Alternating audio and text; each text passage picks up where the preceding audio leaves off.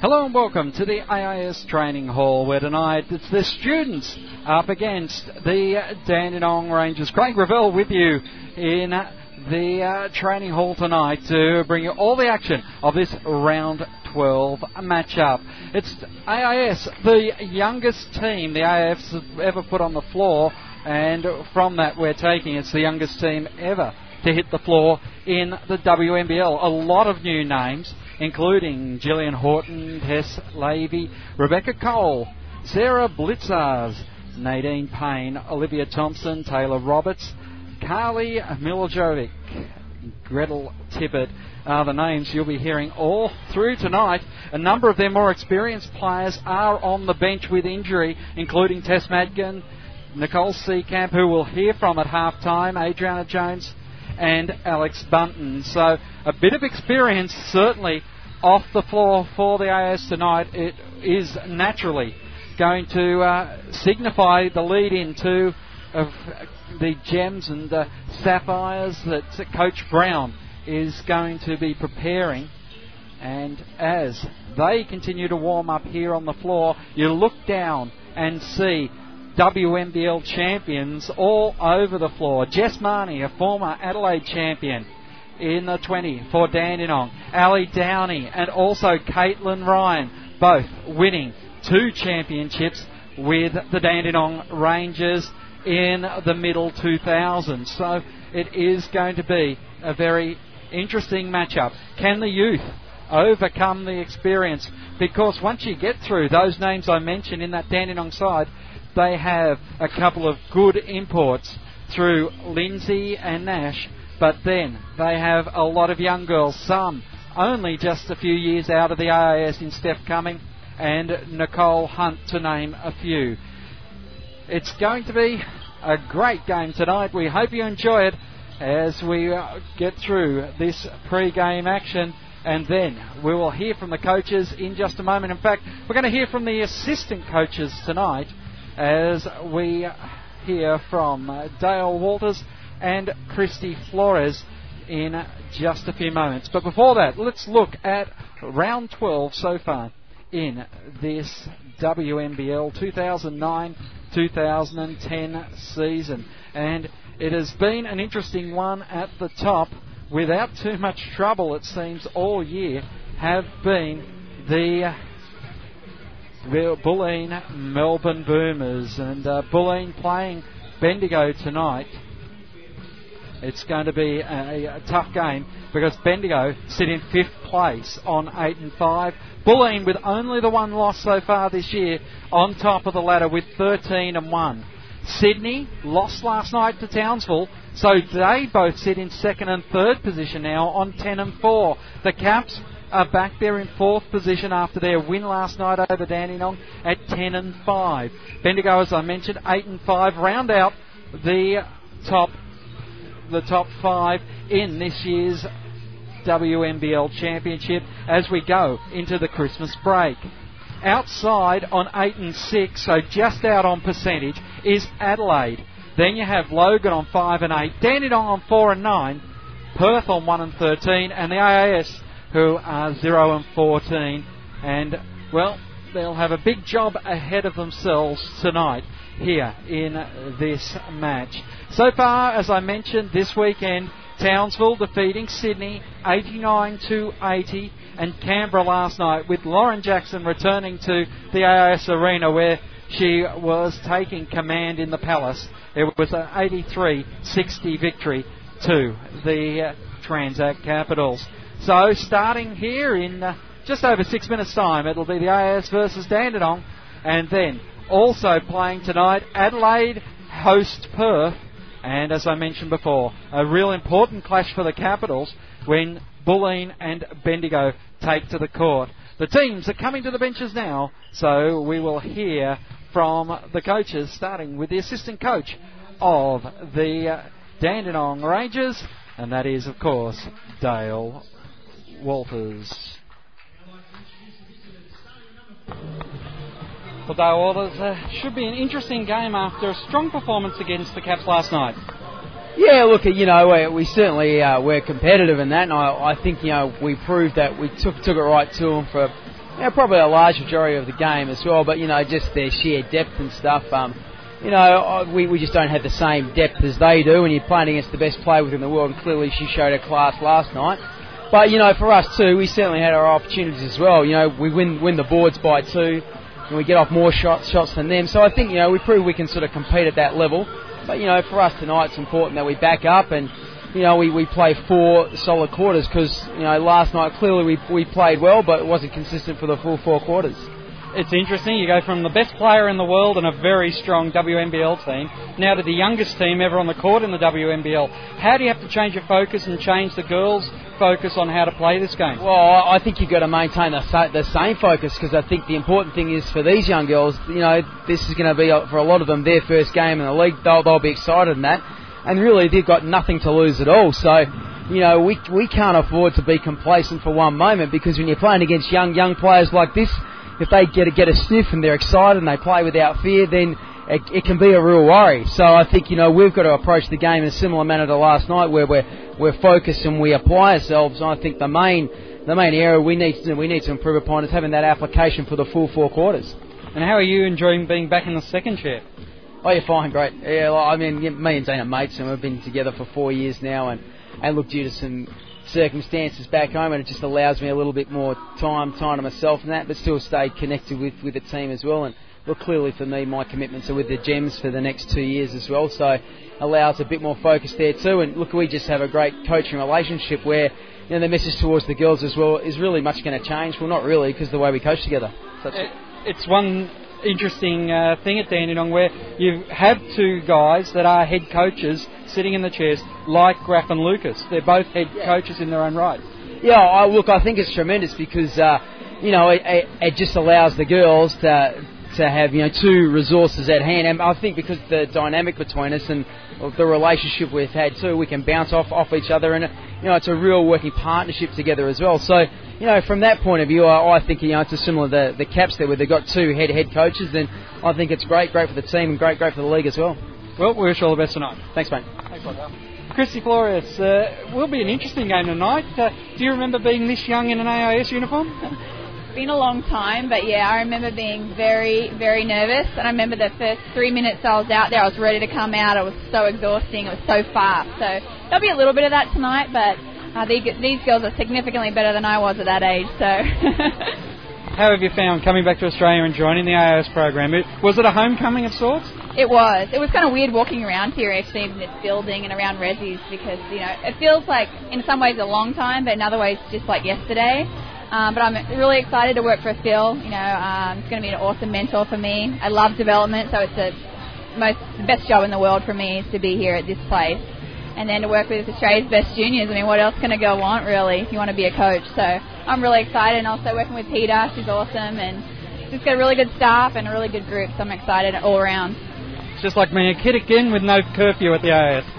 a little bit. I'm glad to be off campus. The girls ask me, "Why don't you go back on campus?" I'm like, "No, thank you. I like Canberra and I'm enjoying it. My family loves it here, so I think it's just going to be a really good move for our family as well." Uh, now, what do these young girls have to do to get over Dandenong, who showed that uh, they can play high quality minutes. Mm-hmm. We'll have a couple of different issues today. Obviously, they're very physical. Uh, our girls are very young, the youngest team that AIS has ever had, so probably in the WNBL as well. And so the physical component is going to be tough, but um, defending the on-ball screen is going to be huge for us. Um, defensive transition, and then offensively, just not being intimidated, playing on the front foot, just sticking to it. We haven't got much in, obviously. We've only had them for 10 days.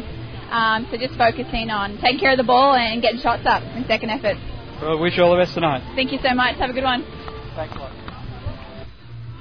Christy Flores there joining us as the teams come back to the bench for their final instructions from this time it is Coach Brown who's uh, going to be talking to the AIS, giving them their final instructions. And well, we'll be underway shortly. This is AIS basketball on w on sportradio.com.au. Dandenong versus the AIS at the training hall.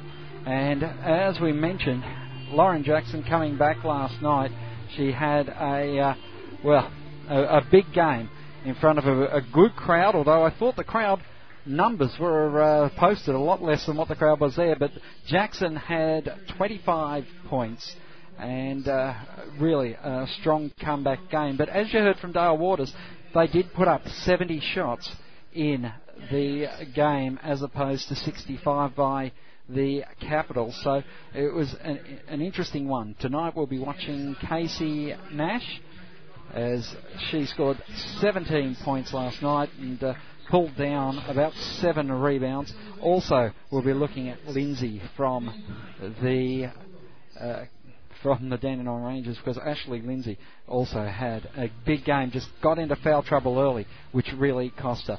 So it's Roberts, Levy, also out there is uh, Payne, along with Horton and also Blicavs for the AIS. It's uh, Dandenong in the centre will be Lindsay, then it's also Marnie, Ryan starting, but you, if you were listening to our call of the game last night, Caitlin Ryan's voice wasn't in the best condition. She's been uh, suffering a little bit, and so was subbed out fairly early in that game last night. And uh, well, she is going to, well, try and get this team up to at least split the road trip one and one. So just a, a bit of time taken here as the uh, the scoring bench went out right ahead of the tip off. So the girls are on the court just getting some final instructions as we get set for this round 12 matchup in the WNBL.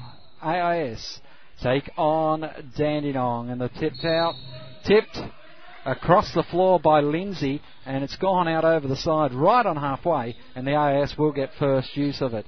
Now, Payne puts the ball inside to Levy. Levy running at point. Goes right side. Gives it to Blicavs. Blicavs then back to Levy. Levy at the top of the key. Goes into Payne on the left elbow. Horton. Payne rolling off. Lindsay with a good block. And Cummings comes up with the uh, turnover. Gives it down to Ryan. And Ryan will draw the foul here in the opening minute of the game. Ryan goes to the line, just did well there, hung back with the layup, and just waited for the foul to be uh, racked up by Sarah Blicavs. So Ryan at the line.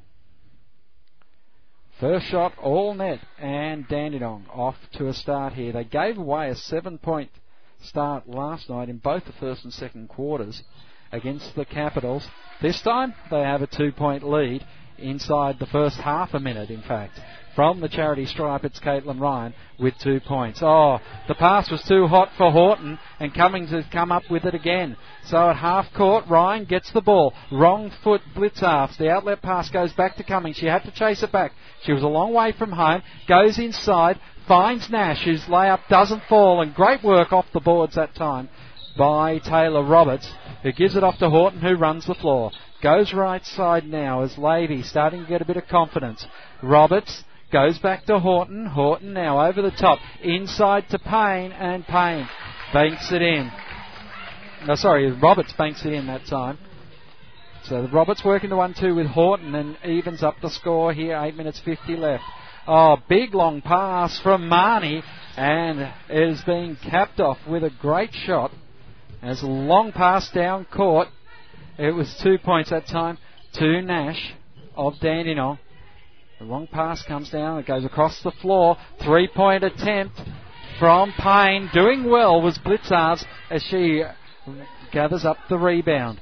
Right, the left side goes to Horton. Horton gives it off to uh, to Payne. Back to Roberts, top of the arc.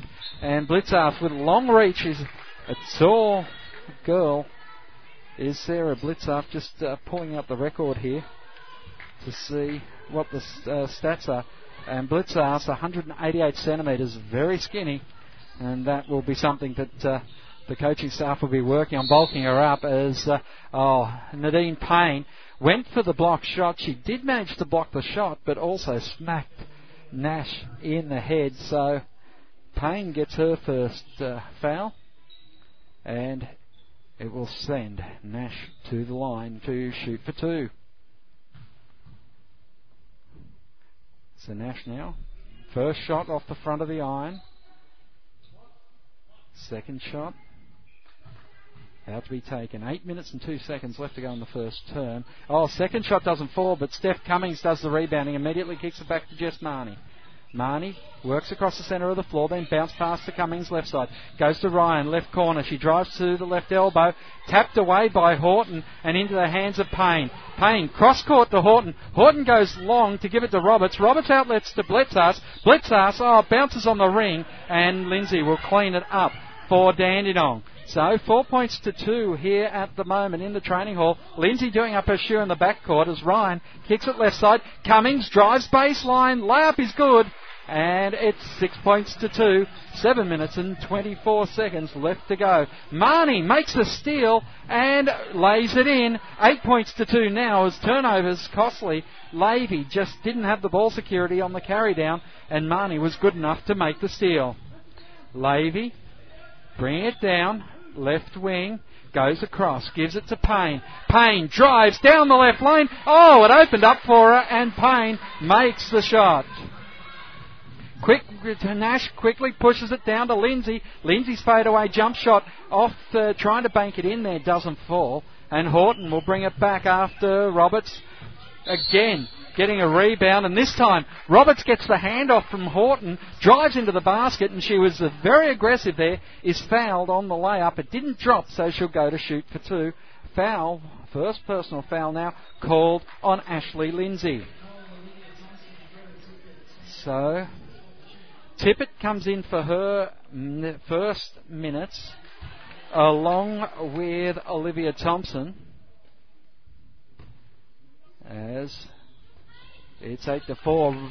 Roberts missed the first and makes the second. So 8 5, the AS trailing here with 6 minutes 40. And uh, not sure. I think the foul's been called on Rebecca Cole, who's just also subbed in for the AS. So the AS changing over three girls and really giving these young girls some early minutes to try and get them up to the pace of WNBL. Long ball, almost a half court, goes to Steph Cumming. Oh, they stepped off. It was uh, Tippett, who was just a step away from Cumming that time, and Cumming, who's not afraid from shooting the three, makes the shot. 11 points to 6. More trouble in the backcourt as uh, Ellie Downey and Jess Marnie team up on Tippett. Eventually, the ball will get into the hands of Cole. Cole takes on Horton, drives in, and she draws the foul. Couldn't bank in the jump shot, but we'll go to shoot two. The foul, it's the uh, first personal foul now on Steph Cumming. And Cumming, well, just chopped the arms there as Horton was past her. It's 11 points to 6. First shot is good. 11 7 now, 6 minutes 14 seconds left to go. Second shot is good as well as the AS close back up 11-8. Marnie with the ball in the front court now, being watched by Cole. Goes over the top, lobs it over the top to Cumming. Then back to Downey. Downey to Ryan. Inside now to Nash in the paint. Outside, back to Cumming. Fakes the three. It was Thompson who uh, went after it. And the shot eventually, as she drove past, didn't fall. Horton is being called for the travel in the paint. Unfortunately, for Horton. She was trying to pull up as on the fast break, and it wasn't to be. Turnover goes to Dandenong now. Nash gets the inbound ball just on the half. Brings it into the front court now to Ryan, left wing. Then it goes back to Marnie, who walks it through the centre. Hand off to Downey. Downey gets it back left side to Marnie. Downey sets up in the corner now. Oh, Marnie fakes the shot inside to Nash, outside to Cumming. Ryan's got all the time in the world to set for three. She left it a bit short, and it's out over the baseline. Will be a AIS ball from the baseball the baseline. Five minutes and 27 seconds left to go in the first term. AIS basketball on sportradio.com.au. Inbound pass from Tippett goes over to Cole. Cole brings it down the floor. She's a lot more secure with the ball after that steal in her first moments in the game. Horton now, Gillian Horton from Queensland, goes back, gives it off to Tippett. Now into the hands of Thompson. Cut was Horton. Oh, just caught on another travel that time. It looked like she was going to try and bounce pass it into Nadine Payne, who's just subbed back in for Tippett. But unfortunately just caught on the travel. Five minutes halfway through the first term. It's 11 points to 8. Here is Downey, has the ball, top of the arc. Left side goes to Marnie. Goes back to Downey, inside now. Nash. Nash can't get the finger roll to drop, but does draw the foul. That'll be the second on Nadine Payne. And Payne, of course, another of the Queenslanders in this squad. Tippett, also from the Gold Coast in Queensland, is, are the three that are in this uh, new look squad of the AS. Payne sits down now as Mijovic goes into the game. Mijovic in the 20. Another forward and centre from Dandenong in Victoria going up against the club she uh, would have been watching all her junior career. So the inbound ball now goes from Mijovic into Cole. Horton bounce pass inside, giving it off that time to Tippett. Tippett shot short. Downey does the rebounding. Nicole Hunt comes into the game along with Lindsay back out on the floor. Lindsay gets the inbound ball from Cumming. It's too easy, and Lindsay gets her first points for the game. So 14 to 8 as the AS try to work back. Tippett in the 22 just uh, has uh, got a elbow into the nose. It looks like a Valley Downey. Don't think there's any blood there, but she certainly took a knock. It's uh, oh, it looks like there is some blood there, so she'll go into the doctor's hands, and we'll have a rest timeout because of the blood on the on the floor. So uh, with 4 minutes 21 seconds left to go in the first term, it is 14 to 8. Dandenong leading the AIS. Dandenong shooting at 56%. Steph Cumming with 5 points, Casey Nash with 3, and then a host of other players, including Lindsay and also Marnie, along with Ryan, with 2 points apiece. 50% from the free throw line, though, is the worrying thing for Dandenong. They would like to be taking the uh, chances they're being given there. They've only made three from six, whereas the AIS have made two from seven with 100%. Four from four at the free throw line. Taylor Roberts, the leading scorer for the AIS with four points. Oh, interestingly, online, Taylor Roberts has four points. Uh, it's just been corrected now. So it is 14 to 8. Rebound count is four apiece. The steals, two to Dandenong, one to the AIS. Turnovers though, one against Dandenong, four against the AIS. So that's a real worry there for the AIS early in the game. As the uh, the floor ha- is being cleaned up now, just that bit of blood that was in the key being wiped down and uh, sterilised off. Dandenong has had Dean Kinsman address them, and he's happy with what he's uh, seen from them so far. Probably would like a bit more up tempo and intensity, but they're certainly playing it at the AIS's pace. Lindsay, Hunt. It's Edmondson coming in for her first minutes of the game. Tony Edmondson, one of uh, a New Zealand squad member, one of a number of the Kiwis that are in the uh, WNBL in 2009-10, and also Nash out there on the floor. So, of course, Casey Nash from Idaho in uh, Idaho in the USA. Over with this standing on Rangers side, 183 centimetres is Nash. And, well, certainly not the tallest. The tallest in this seat is 193 centimetres from Austin, Texas, and that is Ashley Lindsay. So the uh, floor wipe is now just drying up the the floor after the uh,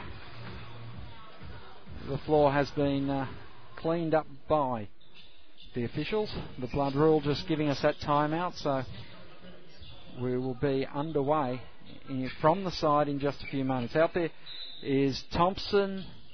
Also out there, Mijovic, Tippett, uh, Horton.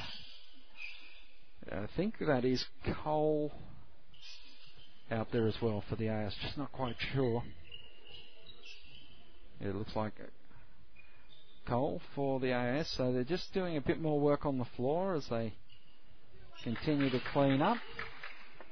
And the AS will have the ball in the front court from the side. 4 minutes 21 left to go. As it's inbound now into the hands of Cole across to Horton. Horton looking for someone cutting baseline. No one there, so it goes to Mijovic. Mijovic not afraid to put up the three pointer. It goes around the rim. It wasn't a bad effort. Eventually comes down into the hands of Andy Dandenong and Cummings brings it down the floor. Cummings works across the arc, then gives it off to Edmondson. Edmondson to Hunt. Inside to Nash. Outside on the left. Goes to Cummings, who tries to beat a path. Good defence from Horton that time. Back down baseline. And Nash about pass goes to Edmondson. And a three second violation by Edmondson, who is camping in the key. And that will see the AIS get the ball back. 14 to 8, 3 minutes 48 left to go in the first quarter. And travel that time by Cole as she was bringing the ball up to halfway. And that will mean that we'll have another turnover. So turnovers 5 to 2 now. As coming, looks the inbound. It goes long to Edmondson at the top of the arc. Hand off to Hunt now. Left side goes back to Edmondson. Edmondson finds Cumming, left 45. Puts the ball on the floor, has to stop. The pass was a long way back for Lindsay. She goes back, gets it, gives it back to Cumming. Cumming puts up the three. Great work that time by Mijovic. Mijovic getting the rebound, giving it off to Tippett, but ball security from Horton wasn't good. Coming, coming in from behind, taps it away. Nash has it now on the left 45. Into the left corner, Edmondson fakes the three, drives baseline, layup is good. And Edmondson gets her first points for the game. This time Cole brings it down the floor on the left wing, goes back into the hands of Mijovic. Majovic over the top, giving it off to Thompson, inside to Horton, outside. Back to Cole, back inside to Tippett, who tries to bank it in, couldn't get the shot away. Lindsay coming over the top there trying to block it. Edmondson pulls up the rebound, drives down into the paint, kick out to Cumming, fakes the three. Edmondson from just inside the arc, left 45, makes the shot. Two minutes and 40 seconds, and it's a 10 point lead now for the Dandenong Rangers. 18 to 8 as driving hard in the paint that time was Rebecca Cole. She will go to the line to shoot for two as she was fouled by Nicole Hunt. It's her first personal foul. Now Rebecca Cole from Mount Waverley in Victoria. So Cole one now of a number of Victorians. You have Levy from Swan Hill, Cole from Mount Waverley, then you have uh, uh, from Sunbury, and also Mijovic from Victoria in this squad. It's Cole making the first, so second one rattles out, but we've got a false start, I think, from Nash. And with 2 minutes 35 seconds left, Cole will get another shot. Got a first points in WNBL now. Second one, all net. And it's 10 points to 18, so an 8 point advantage for Dandenong with two and a half minutes left to play in the first term. Hunt over the top, gives it to Ryan, left side now, goes to Edmondson. Edmondson just working around inside to Nash, cutting hard at the basket. That's Turdich. And Turdich, who just come out onto the floor with a great hard cut to the basket, lays it in, and it's back out to a 10 point ball game, 22 10. Over the top, eventually the ball into the hands now of Thompson. Thompson gives it to Tippett. Tippett gets it back to Thompson. Thompson, a nice little jump shot from about two feet back from the front of the ring. And it's back to 20 points to 12 here at the training hall. WNBL basketball at the training hall on sportradio.com.au. Edmondson now down underneath the basket. She managed to get the first shot that was missed by Turdich, but couldn't put it back in herself. 20 to 12 as out there now, Levy has drawn the foul from Nicole Hunt. Levy just was able to pull up on a dime there. Hunt kept going, and no malice in it as the uh, two were having a bit of a laugh about it. Jess Marnie comes back out onto the floor now as Nicole Hunt has her second personal foul. Marnie, Ryan, Edmondson, Nash, and Turdich going uh, for Dandenong. As the first shot, Lavey, oh, it falls in. It hit everything. Backboard, front of the ring, back of the ring, the mount, and eventually fell through. Second shot leaves it short, and Edmondson boxing out well. Gives it off to Marnie quickly now. Marnie pushes it right side to Ryan on the right 45. Ryan looks around, goes back to Marnie. Left side to Edmondson. Edmondson kicks it back to the top of the arc. Turdich over the top to Marnie. Marnie just tries to put a little turnaround layup going there, and uh, it's Roberts who hits the deck, and Roberts will draw the foul. We're into the bonus, so we're going to walk the floor here. The foul on Jess Marnie, her first personal, and is it's the 15 foul as uh, Roberts was taking off there. Just got her legs tangled. There was no malice in it, but Roberts goes down the floor now and adds to her total. Roberts now with five points for the game and a shot to come.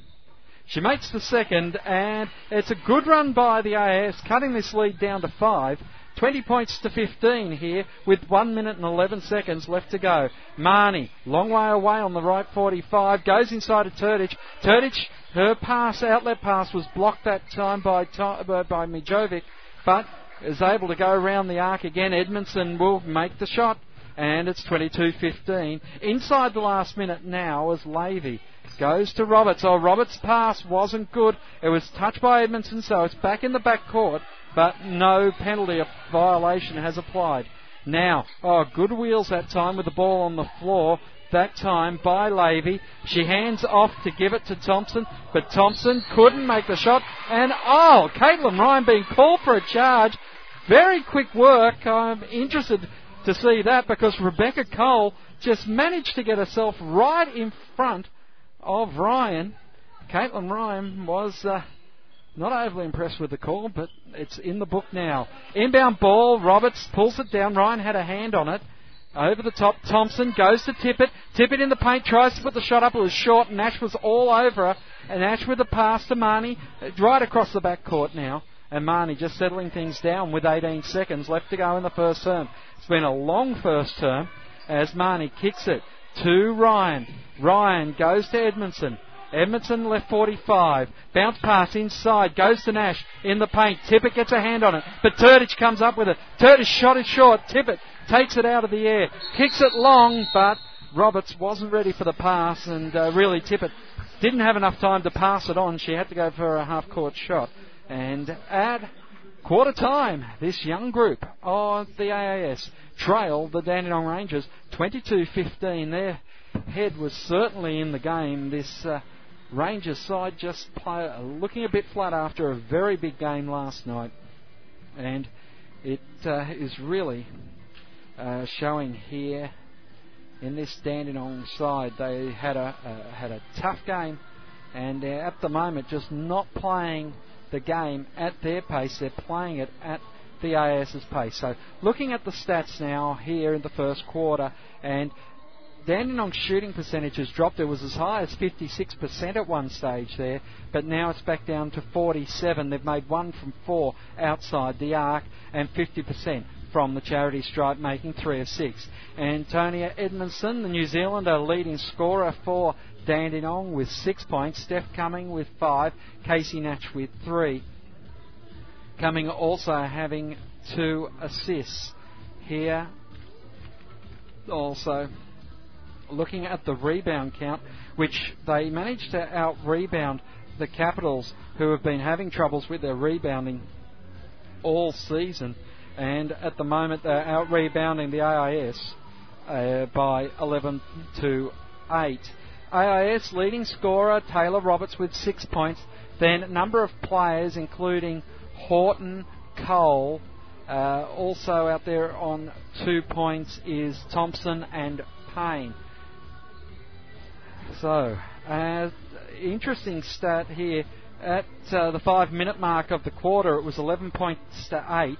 At the quarter time break, it's 22 to 15. So, Dandenong maintained their scoring rate, but certainly the AIS were able to kick it up a little bit there. to well trail just by seven points at the first break. So looking at some of the other stats here, the only uh, two players in foul trouble is uh, well, one is Nadine Payne on two personal fouls, and the other one's Nicole Hunt on two personal fouls. So Caitlin Ryan to get Dandenong underway and bounce it to the back court for Jess Marnie, who gets it into the front court and then hands off to Payne. Lindsay and Nash, the other two out there, as Ryan gets it left side, goes back, top of the key, Nash, back to Ryan. No one went to her, so she puts up a three.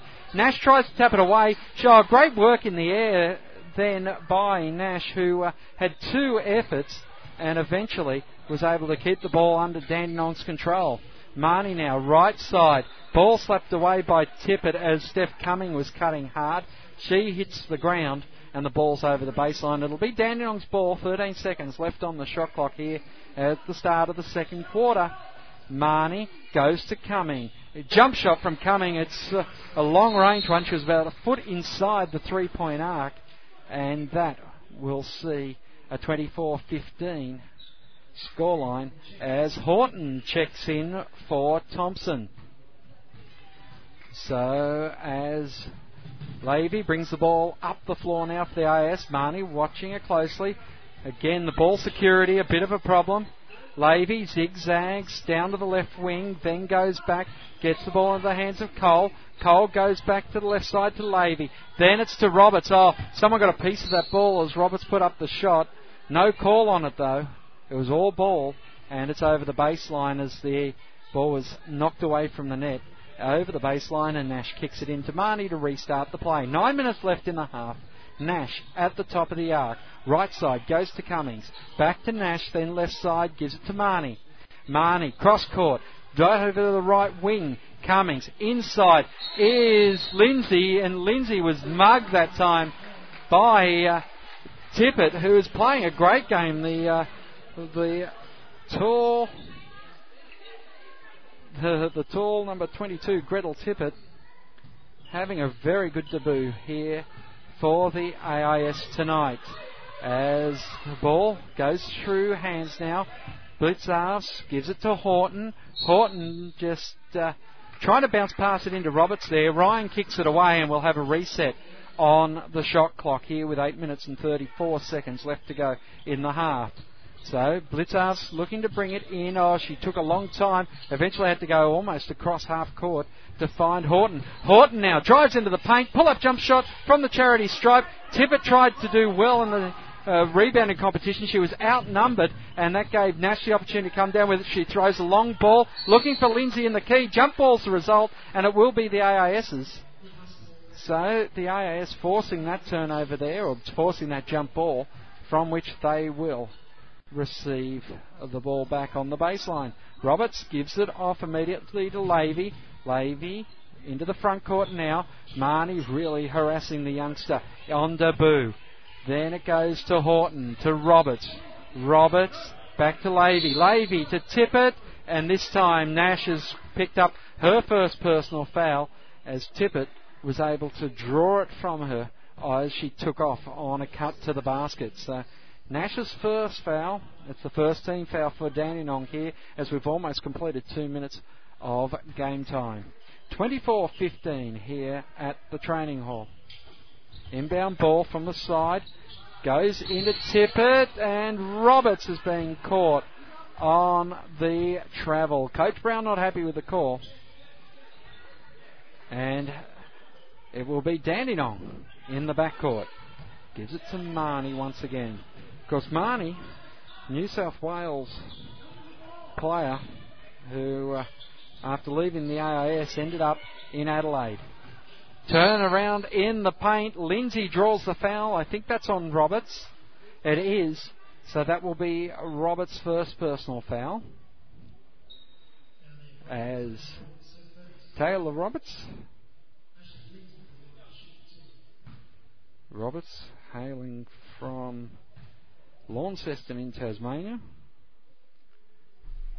has given up the foul on Ashley Lindsay, who's uh, of course from Austin, Texas. She misses the first. Second one's all net, and it's 25 15. 10 point ball game here with 7 minutes 40 left to go in the first half. AAS basketball on sportradio.com.au. Hope you're enjoying the action. Horton, bounce pass inside to Tippett. Tippett, turnaround jump shot in the paint, bounces on the side of the rim, on the back of the rim, and falls. 25 17 coming now. Quick transition and has drawn the foul out of Blicavs. So Sarah Blicavs gets her second personal foul now. And that will be a trip to the line for Steph Cumming. Cumming with seven points already in the game, leading scorer at the moment for the Dandenong Rangers. She put that shot off to the right. As she goes again, second shot's all net, and we'll have the subs. The uh, buzzers not sounding very healthy here at the uh, training hall tonight. As I mentioned at the top of the show, there was a, a slight delay as uh, some electrical work was being done. AIS Tippett from three point territory. Oh, great work from Lavey who leaves it short. She pulled down the rebound, then put up the shot. Goes back now into the hands of Thompson. Thompson kicks it left to Horton. Horton to Tippett in the paint. Oh, gets the shooter's roll. It was just rolled over the top of the rim and then around the rim for one full revolution before it dropped. The AIS bench immediately went up and the timeout was called by the Dandenong Rangers. Here with 6.53, Coach Kingsman wants to have a chat to the Rangers about this game. Steph Cumming with eight points, Antonio Edmondson with six, the leading scorers for Dandenong. Taylor Roberts with six, the leading scorer for the AIS. Two, four points for uh, Gretel Tippett, and then a number of players on two points. At the moment, 48% shooting for the Dandenong Rangers, 27 for the AIS, but that's to be expected most of this team having their first game in the WNBL tonight. 90% from the free throw line. They're yet to make a three point shot, the AIS. 50%. 5 from 10. Dandenong would not be happy with that, the coaching staff. 13 rebounds to 10. Dandenong's favour the steals, 2 apiece. Blocks, 3 to the AIS, 1 to Dandenong Rangers. So the AIS with a bit of height in this team. Um, most of the girls all over 175 centimetres, um, and uh, a good number up in that 188 to 190 centimetre or 90 plus mark. As uh, looking at turnovers, seven turnovers on the AIS, four on the four on the Dandenong Rangers, but points in the paint, 14 for Dandenong, 10 for the AIS. As Lindsay goes right side to Cummings, 45 but a long way from home. Nash in the paint on the left lane, shot blocked that time. I think it was Tippett. Tippett again with a very aggressive block. It tapped away to Marnie. Marnie gets the ball to Ryan. Ryan was cutting at the basket, and I think the foul will be called on Horton. It'll be her first. No, yes, Gillian Horton's first personal foul. The Queenslander from Mackay. Now Marnie drives baseline. Oh, that was very careless by Lavey. And Lavey now will get her first personal foul. Lavey, as we mentioned, from Swan Hill, Tessa Lavey. As Tippett subs out. Payne and Roberts back on the floor. Well, the out left to Ryan. The look away pass, and Ryan nails the three point shot. 29 plays 19 here at the training hall. Back out to a 10 point lead for the Rangers. Inbound ball.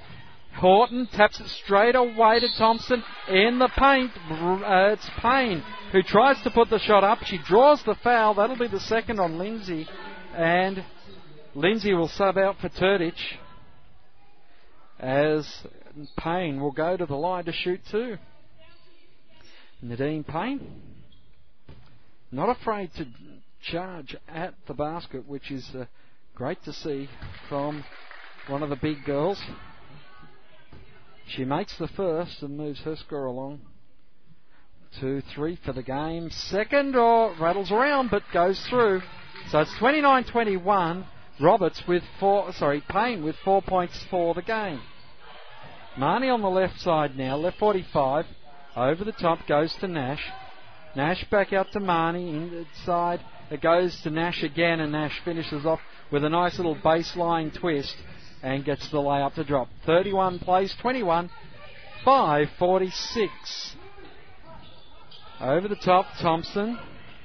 Bounce pass to Roberts around the back. Turdich has drawn the foul out of Turdich. It's her first personal foul. And Hunt will come back into the game for Marnie.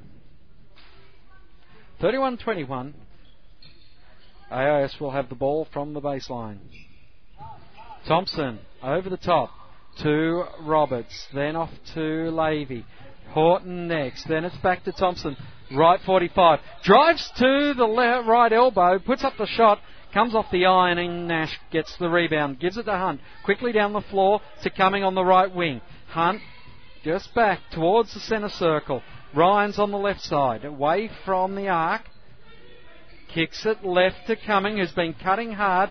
Drives to the charity shot, leads the uh, shot short. Turdich steals it away from Payne and makes the shot. 33 plays 21 here, halfway mark of the second term. As Lavey finds Horton coming back to help her out in the back half of the front court. The pass went through the hands of Robert and then into Lavey. Lavey goes to Payne. Oh, Payne, very aggressive, tried to bank it in, couldn't get the shot. Nash again cleaning up. Nash's rebound counts seven already for the game. Ryan for three. She's got it all net as it left the hand. And Coach Phil Brown not looking happy as he calls the timeout. It's 36 to 24 here with 4 minutes 39. And it's a 14 point to 6 quarter. And check that. It's actually a uh, 17 point to 6 quarter here in the second term as we'll have a look at the other game in progress because Bulleen and Bendigo, of course, a important game in the top five, and also Adelaide and Perth, so we'll try and get you that score. At the moment, with four and a half minutes left to go in the first quarter, it is the Boomers 20 leading the Bendigo Spirit 13. Elise Penaluna with 11 points. Liz Cambridge with 5. For the Spirit, it's Kelly Wilson with 6 and Chelsea Albury with 3. Bulleen shooting at 67% and Bendigo shooting at 45. Nothing else too remarkable in the stats there. Eight rebounds to three in favour of the Bulleen Boomers, but you'd expect that they definitely have the height advantage over the Spirit. In the Lightning and Lynx game over there in Adelaide, it's yet to start. It won't be far away from starting soon. So, 4 minutes and 39 seconds here at the training hall left to go in the first half. And we'll be hearing from Nicole Seekamp, who's not playing tonight, as she's got a, uh, a bruised knee, knee bone, and you'll hear more about that injury at halftime when we speak to her. AIS with the ball from the backcourt now here. It's Lavey, Horton, Payne. Also out there is Mijovic, who gets the ball now to Lavey, back to Payne. Payne sets the screen. It wasn't good enough for Horton. Goes back to Payne now. The shot was good from Payne, but it just rolled off the iron and it's out over the side. Dandenong getting it back with 4 minutes 14. AIS with 14 fouls, Dandenong with 3, so they'll have to be careful here, the AIS. Oh, the pass that time from Hunt went to Horton. Horton then had it tapped away from Hunt, but Lavey, oh, just couldn't get the pass to Horton to finish off. But Horton taps it back to Lavey on the rebound, and the ball tapped over the side as the pass was very hot from Lavey and the AIS will have it to bring back in. Inbound pass, it goes off to Mijovic, and Mijovic makes the shot. So 36 23 as Edmondson gets the ball, the New Zealander. Oh, throws it out, but I think there was a foot involved. And Ryan Over the top, just lobs a little pass to Hunt. Hunt, pull up jumper from the right elbow. Turdich pulls down the rebound, gives it outside to Ryan for three. Didn't have as much time as previously, and it comes off the iron. AIS rebound through Thompson. Gives it off to Lavey. Lavey now. Back to Thompson. Top of the arc. Oh, there's some pushing, and uh, it looks like Turdich has been called for grabbing a hold of, um, I think that was Mijovic. So Lindsay comes in as Turdich gets her second personal foul. Horton looking to inbound. Oh, Lindsay gets a hand in and on it ahead of Mijovic and Edmondson picks up the bouncing ball, doesn't finish off the layup. Lindsay and also Thompson come together and Thompson spills the ball over the baseline. 36-23, the tempo definitely going up here at the training hall. And this time, a very soft foul called on Thompson, who just put hands on Ryan as she was cutting. And that sees the 15 foul on the AIS. And Edmondson will go to the line to shoot two. Misses the first. So again, she makes the second. So still shooting at 50% from the free throw line is Dandenong. They've made 6 from 12. Around the arc now, Thompson gets it right 45. Back to the top, and Horton. Left side into the hands of Lavey. Lavey tries to take on the Rangers, but too much traffic there. The pass inbound to Thompson was chopped off by Nash. Gives it off to Ryan. Ryan alley oops it over to Lindsay, who gets the foul as she was shooting, and it will be the se- the third personal foul, uh, no, second personal foul on Gillian Horton, and that is a worry for Coach Brown as he calls his second timeout here with two minutes 56 seconds left to go in the first half. Over there in Melbourne, it's the Boomers 26, the Spirit 18 with a minute 54 remaining. Harrower now with seven points, Wilson still with six, and Albury with three.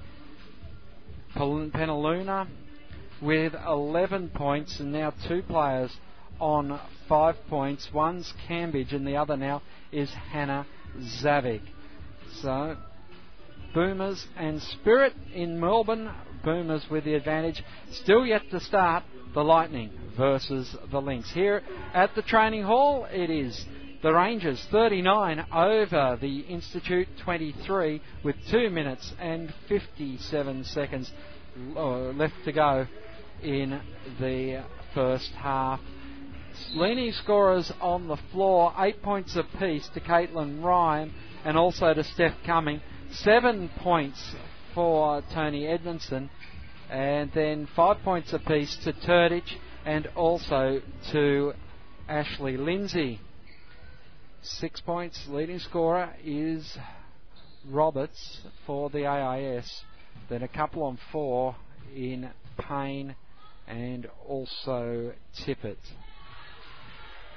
So the extra points made, and it's 40 points to 23 as we get down to just under two, three minutes on the floor. Cole just calling it around, tries to get it. Good work inside there, but the hook shot didn't fall for Tippett that time, and Hunt brings it down the floor. Oh, that time Hunt not with the ball security, and it's tapped away by Rebecca Cole as Marnie subs back in along with Cummings. Edmondson sits down. So out there on the floor, Cole Payne, uh, sorry, Cole Roberts, as Thompson just gets away from Ryan, and Ryan nails the three points. 43 plays 23. It's out to a 20 point advantage now. As a long range two point shot, she had a toe on the line, Gillian Tippett. It was all net though. As we have two minutes left to go in the quarter, 43-25. Marnie gets her offsider in, uh, Rebecca Cole, to the floor. The ball goes inside to Nash, and Nash will draw out the foul. It's the first personal foul on Gar- uh, Gretel Tippett. So the 22 Tippett gives away the foul on the 22 of Nash. And she goes to the line. It was all net the first shot. The second shot about to uh, go up. It's all good. And it's 45, plays 25. Back out to that 20 point advantage now. A minute 56. Quickly down the floor. Gives it off to Blicavs. And Blicavs drives baseline and makes the layup. 45 27. And Blicavs now gets her first points on the WNBL score sheet. Ryan now working around the arc. Roberts goes to her. She's trying to get Roberts on the wrong foot. Goes the wrong way. Tippett with the steal. Tapped away that time by Nash, and it'll be an AIS ball from the side. So great work from Gail, from Gretel Tippett. She's been doing a, a big job in this debut match. Inbound ball goes to Cole. Gives it off to Tippett immediately. Tippett cross or set a task that time for Cole, who puts the ball on the floor, dumps over the top, but Lindsay reads it well. Lindsay gives it off to Nash, who gets it in front of Marnie. Marnie and Cole make contact. Marnie's in the front row. Cole's crashing over the Australian Sports Commission banner at the side of the court, and the foul is called on Rebecca Cole. It's her second personal foul. She was uh, read to have made the contact there. So Cole will sit down, and back into the game will be Lavey. So, Cole with two points for the game and also two fouls. Just trying to get up to the pace of WNBL basketball. Marnie, ooh, missed both. So shooting percentage from the free throw line, not good. As it goes to Cumming now. Cumming works around the arc. Starts the drive down the right lane. Outlet pass. Marnie puts up the three. Doesn't fall. Lavey comes in. Cumming reaches in and taps it away. It's over the sideline. It actually tapped it onto her foot and it rolled over the sideline that way. So it will be the AIS in the backcourt. Inbound ball gives it to Lavey. Lavey on the left 45 goes to Tippett just off centre on the right. Tippett working in the paint, couldn't finish it off with a shot, but does draw the foul. The 35, Lindsay, Ashley Lindsay, getting her third personal foul, and that will mean Turdich comes straight back into the game. Who's she? She's subbing in for Nash, so Lindsay stays out there. Again, Lindsay on three fouls before the half. And that was costly last night. Uh, Tippett just misses the first of the free throws. Second is good. And it's 45 plays, 28, 28 here.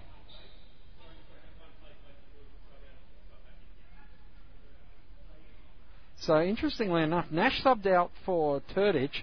She tried to sub straight back in for Lindsay, but uh, the refs have called it you've got to have one play, and this time it is uh, Tippett getting to uh, touch on the inbound pass, and now the sub can come, and Nash will sub in for Lindsay. So an interesting call that one. As inbound ball goes to Marnie, back to Nash. She drives down the left wing, gives it off to Cumming, then back to Marnie, who's in the centre circle. Right 45 over the top. Turdich on the right lane. Goes back to Nash, and Nash will make an easy jump shot. Inside the last minute here of the half as Lavey. 13 seconds left. Tippett bounce pass into Roberts. Her second grab got her out of the paint. She then just lobbed it up and over, nowhere near Thompson. And Ryan on the buzzer, all net with less than a second remaining and that was a real killer for the AIS because I think that'll make it 50 points. It does indeed. 50 points at the half for the Dandenong Rangers. 50 plays 28 here. And, well, it's tough time for the AIS. They knew they were going to be doing it tough tonight with the AIS going in with the youngest team in WNBL history.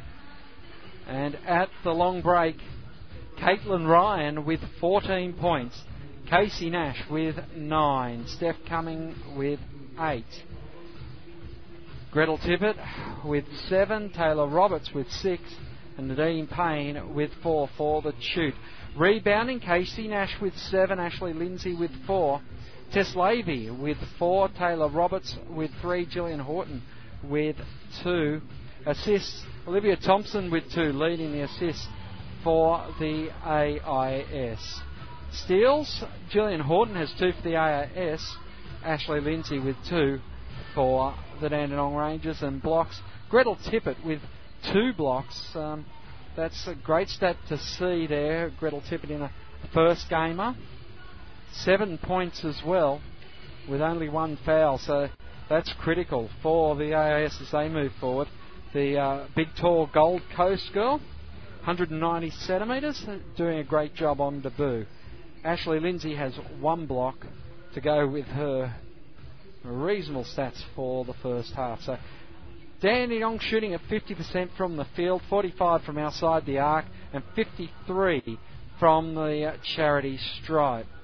AIS 31% from the field, nothing from outside as yet. They've put up five shots though, haven't managed to hit one, and 86% from the free throw lines. Rebounds 20 to 14 Dandenong's favour. Assists 9 to 4 Dandenong's favour. Steals 6 to 4 Dandenong's favour. Blocks 4 to 1 AIS's favour. Turnovers 6 to 12. There's fouls at the moment. Both teams have fouled a total of 12 times, but points in the paint. Dandenong with 22. That's the experience showing up there. To 12 points for uh, points in the paint for the AIS. This is halftime on sportradio.com.au. AIS basketball. The teams have made it back to the sheds and will take this opportunity to catch up with one of the AIS players who is off the court tonight, unfortunately for her, but looking forward to getting back into that AIS uniform very soon.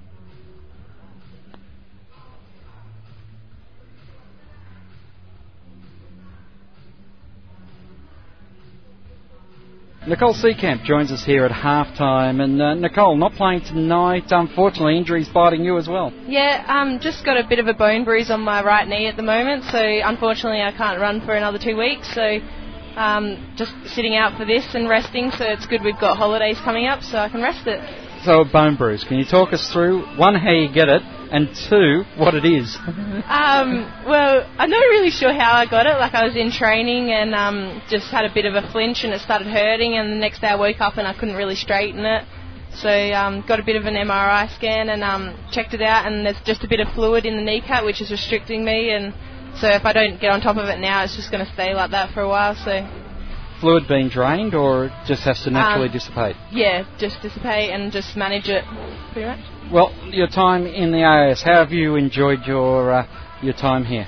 Um, yeah, it's been good. Very interesting, like a new experience, I guess. So, no, it's been really good and um, good for my development as a player. So, no, it's been really good, and I'm happy with how it's gone.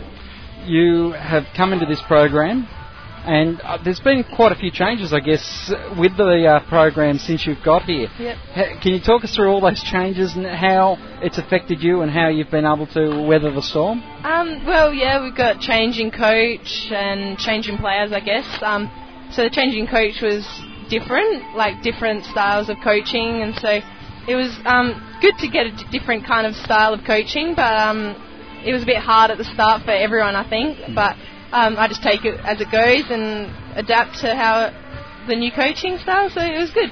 And how the uh, because you're, normally you girls all graduate and finish your WNBL season together. This year there's been a few changes with uh, Brownie wanting to get the new girls in for World Champs. Uh, how has how has that mixture gone? Um, well, it's been a bit difficult, I think, just trying to like work. It, if you're working in a team environment, so it's a bit hard to get to know everyone in such a short time. And so with the different girls, um, I guess it's good for them, but like it's a bit hard coming into season as well for them. But it will be good for us. I think like we're just taking it as a new experience, and obviously we're not going to win heaps of games, but if we take it as a development side of things, then I think it will be really good for both um, us ones that have been here for six months and the ones that have just got here. Hmm. Now you've got a couple of interesting assistant coaches as well with Christy and also Peter. Yep. A lot of spe- experience there. Yeah. How have you found those two who have been AIS graduates are able to guide you through the uh, the the living away from home and all Yeah. those sorts of things this year? Um, I think it's just good that they've been through it, so they know how it is for us and how we feel, and um, they can try to make us make it a bit more easier for us to um, adapt to it and our transition into the AIS. Um, they also have a good experience with where they've come from and where they've been, so it's good that Peter's gone through um, Canberra Capitals, so she knows the WNBL side of things, and Christy's been to college in America, so she has that style as well. So it's been good, really good getting their styles of coaching as well. Now, what's the Nicole Seekamp basketball plan? Have you got one at the moment? Yeah, actually I do. Um, well, I'll stay here until next July. That's like definite. And then after that, I'm not too sure, like with what Brownie wants, if he wants me to stay on until December. Um, but either way, I'll have to go home. So um, I'll go home and train with the Lightning. I won't play because I want to go to college. So I'll just train with them and play ABA. And um, then in 2011, I'll do hopefully get into the World's team, the Gems Under 19 teams, because I'm still eligible. And then as soon as that finishes, I'll go to college in America. And obviously, with Brownie coming from a college, Christy coming from a college, there's a few names that you can drop there when you're talking Yeah. to recruiters. Yeah, I've talk, I've got like a few um, colleges talking to me, and I've already mentioned Brownie's name, and they're like they recommend like he's a good coach. They know he that he's like a high up there kind of guy, so that's good for me, I guess. Gets me in with the know-how. So yeah, no, it's good, and they can help me out with what I need to look for and um, what colleges will be good, best suited for me. Mm. Now, the college, of course, is part of basketball, but the other part is education. Yep. So, what stream, what field have you been setting yourself up for, or have you made a decision what you want to study? Uh, I'm still a little undecided. Like it's in the same sort of area, like health, um, like sports and health and that kind of thing. Like I'm looking towards either like physiology or psychology or something along those lines that I can adapt into the sporting environment. So, but I'm not exactly sure with what I want to do yet, just yet. So. Now, the WNBL is a is a big leap up from any other competition that you played in outside of world tournaments, of course. Yep. How have you found that leap and bridging that gap, being so young, playing against you know the likes of the tonight Caitlin Ryan's, the Jess Marnies, and uh, Ali Downies? Yeah. Um, when I first started, like I was a bit nervous, and I guess I was a bit inexperienced because I was one of the younger ones when I first came in of the group. Um, but I think just with time and um, with Brownie as well, he's helped me um, just to get a bit more experience and a bit more confident to play against the faster style of play.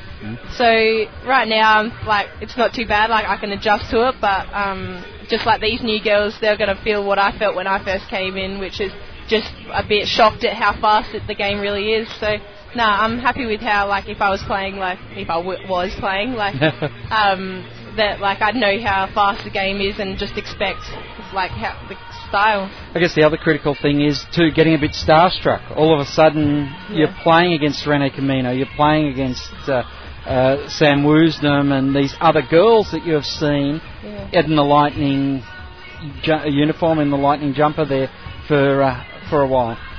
Yeah, I know. It's just growing up, you're always used to watching them on TV, and now we've got to play against them. But no, it's a good experience, and I guess later on you can tell everyone that you played against like your idols and that kind of thing. So no, it's really good. You'd be glad that you've got one more game left against Canberra too to uh, Yeah. try and be fit for the Jackson game. Yeah, I'll just show her. No, it'll be good. tonight, uh, well, Dandenong is an interesting team, of course. Uh, Brownie always has a few goals for the team, and kn- it used to always be 20 points and making sure the D doesn't drop off at any stage. Is that pretty much how he attacks a game scenario? Um, yeah, I think so. He's mainly just focusing on our goals at the moment, but um, yeah, he just wants to limit our turnovers, so make sure we're playing good, like offensively and defensively, that we're looking after the ball. Um, but yeah, he likes the defensive pressure and that, so he'll be looking for us to keep um, pressure these guys as well. Well, thanks for your time. We hope that uh, Bruce clears up very soon and Yep. we see you back out there on the court. Thanks for having me. Thanks very much right. to Nicole Seekamp joining us here. This is AIS Basketball. We'll be back with the second half in just a few moments.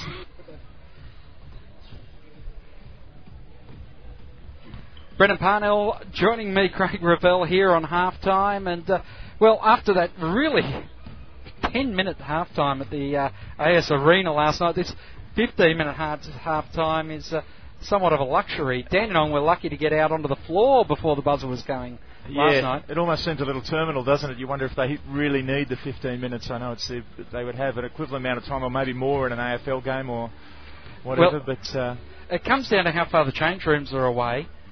From- as they troop off the floor. Yeah, that's right. It comes down to how far the change rooms are away from the um, from the court on how much time you get. And now with the redevelopment here at the AIS, they go straight off. They've got their room right off the uh, side of the court, but still the away team gets to walk down the race and Uh, to the old, yeah, the older area of the um, old change rooms. Yes, so interesting, but uh, an interesting game tonight. Dandenong. Uh, uh, uh, well, they they were a little bit flat going into this, as you'd expect after such a tough game last night. But uh, they have picked up the pace, and the uh, this very young, uh, we believe it's the youngest ever uh, WNBL side on the floor. Um, you know, has not been able to match the uh, tempo increase that uh, Dean Kinsman eventually got out of them after that timeout in the first quarter. Yeah, he's doing a good job, really, Dandenong. I mean, they're basically down to seven players. Downing on the bench there it appears as if her nose is broken. I, I would imagine, uh, given the, the trauma she seemed to be under, that she wouldn't come back. Moody, injured, played a few minutes last night. Um, yeah, basically operating with seven. It's a game where probably ideally up by 22 you'd be looking to play your bench players, but really it's um, all hands on deck for Dandenong. But they're doing a good job.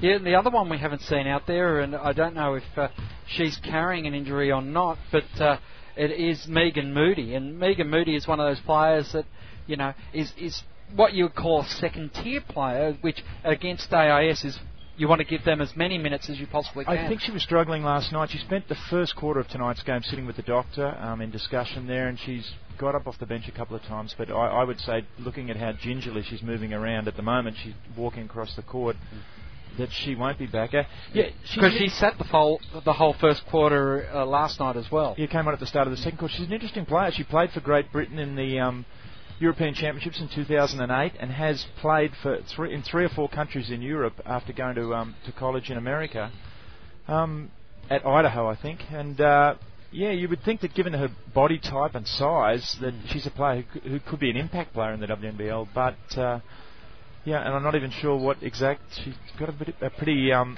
a powdered look about her at the moment. So Yeah, not looking too happy on the bench there. For the AS, uh, Gu- um, uh, Gretel Tippett has been a bit of a revelation. The uh, young Gold Coast, uh, yeah, the young Gold Coast Gold girl. Coast, yeah. And uh, yeah, you, I should have been able to just say Gold Coast, tanned and long blonde Yeah. hair. It's pretty much a giveaway, but uh, you know, the, a lot of these girls all a good high for uh, programs like the Gems and, and moving on to the Sapphires because they're not going to get any shorter. Yeah, Tippett, Tippett has the advantage of even as uh, she was three years underage, but went away with the last World Championship group in 2009 to the World Championships in the 19 and under, even though she was only uh, 16 at the time in Thailand. Um, yeah, she would be seen as the senior player almost amongst amongst a very very young group. Chrissy Flores uh, speaking to her before the game and said, you know, do you remember being this young in an AIS jumper? And she said, well, yeah, I do, but I never had as much talent as this group out on the floor. And, and it, it's, uh, I think Christie's being a little modest Uh, I too. think she so was a too. very solid point guard. but uh, it, it's interesting where you see the girls have come on, and that first quarter, that first five minutes at least, although they were down by um, uh, about three points at the end of five minutes, Dandenong had let them play at their own tempo, and that was that was a big opportunity for them to get a feel of the WNBL before Dandenong stepped up the tempo, and then they really found out what it was all about. But uh, Dandenong, just as you'd expect, a little bit flat, and uh, it wasn't until they started picking up that tempo that they've really been able to to uh, force the turnovers of the AIS. Yeah, noticeable. Even Caitlin Ryan, who took, only took only one field goal attempt last night, has been 14 points to this juncture already, and has been much more involved offensively. Well, she's pretty crook too. She uh, had croaky voice like flu conditions and symptoms, so she's playing under duress. As the ball goes into the front court for Dandenong, Lindsay puts up the shot.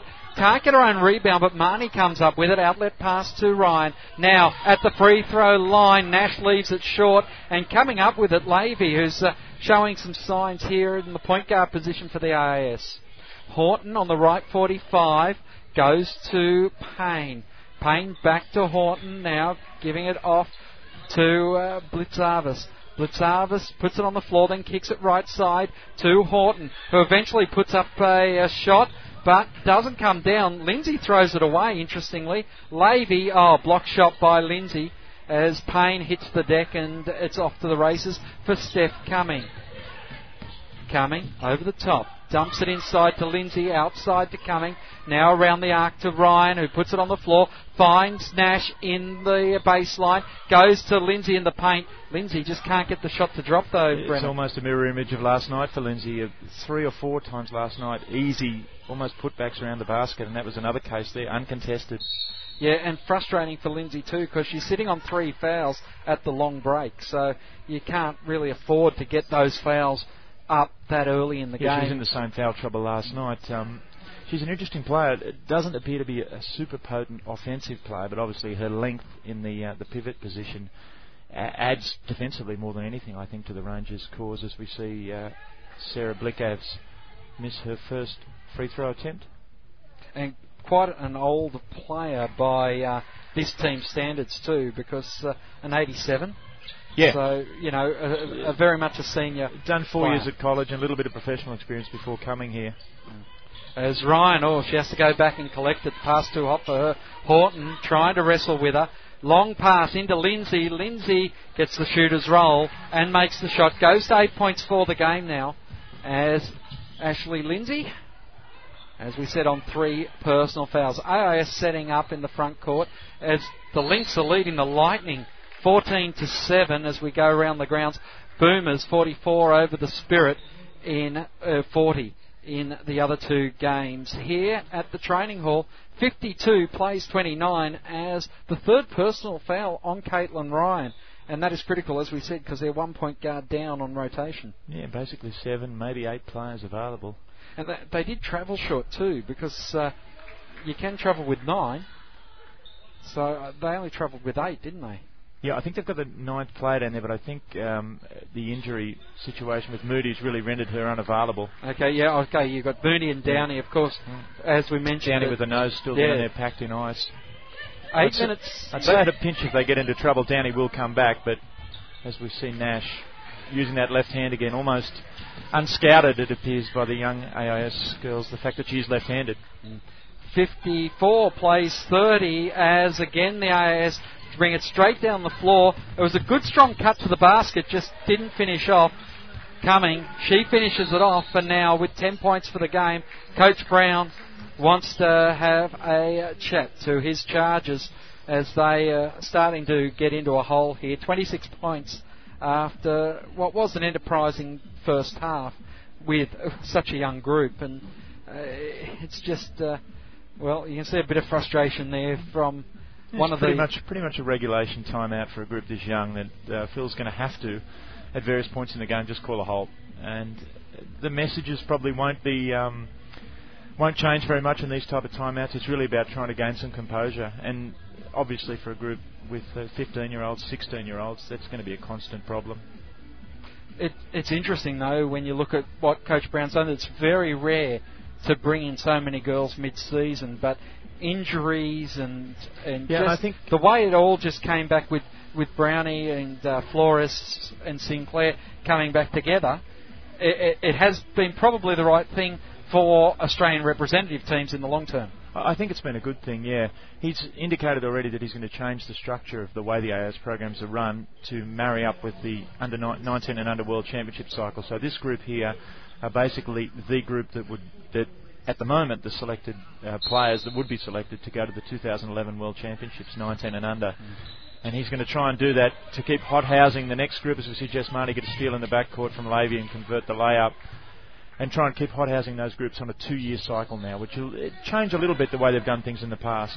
Yeah, it it has been a little bit ad hoc where they've allowed senior players to come in Sometime- and get the juniors up to speed and, and had more of a uh, meshed approach. So it, it does mean that that cold first year is going to be a rough Yeah, year. they're always going to have uh, bad year, better year. Yes. Yeah, it's always going to be a battle. The, obviously, the Lauren Jackson year is uh, stands statistically as an anomaly. As uh, Blicavs knocks down a nice high arcing jumper. Spitz is, is uh, yeah, and another interesting play. It took a little while, but now starting to warm up to this level. As Lindsay, oh, dumps off to Nash, goes back to Ryan. Ryan knocked to the ground by Blicavs. As the ball doesn't drop, Lindsay tried to put it back in, and Roberts comes up with the rebound. Now, Lavey gives it to Roberts left side on the 45 Blicavs. Blicavs goes back to uh, of course, Lavey then gives it off Tippett. Tries to drive, has to stop when she runs into some players. And three second violation, or was that a three second violation. Yeah, yeah? Just So- the offense spluttering a little bit there. And uh, certainly uh, with this combination on the floor for Dandenong, it's, it's got quite a bit of experience out there. Marnie's a championship player. Uh, Ryan's a championship player. Lindsay, as you mentioned, college in the US, and uh, plenty of years on the court. Nash also is uh, shown to be the real deal at this WNBL level. Mm. She had a very impressive college career. Led the scoring in the entire Pac-10 in her senior year at Oregon State. Oh, feet.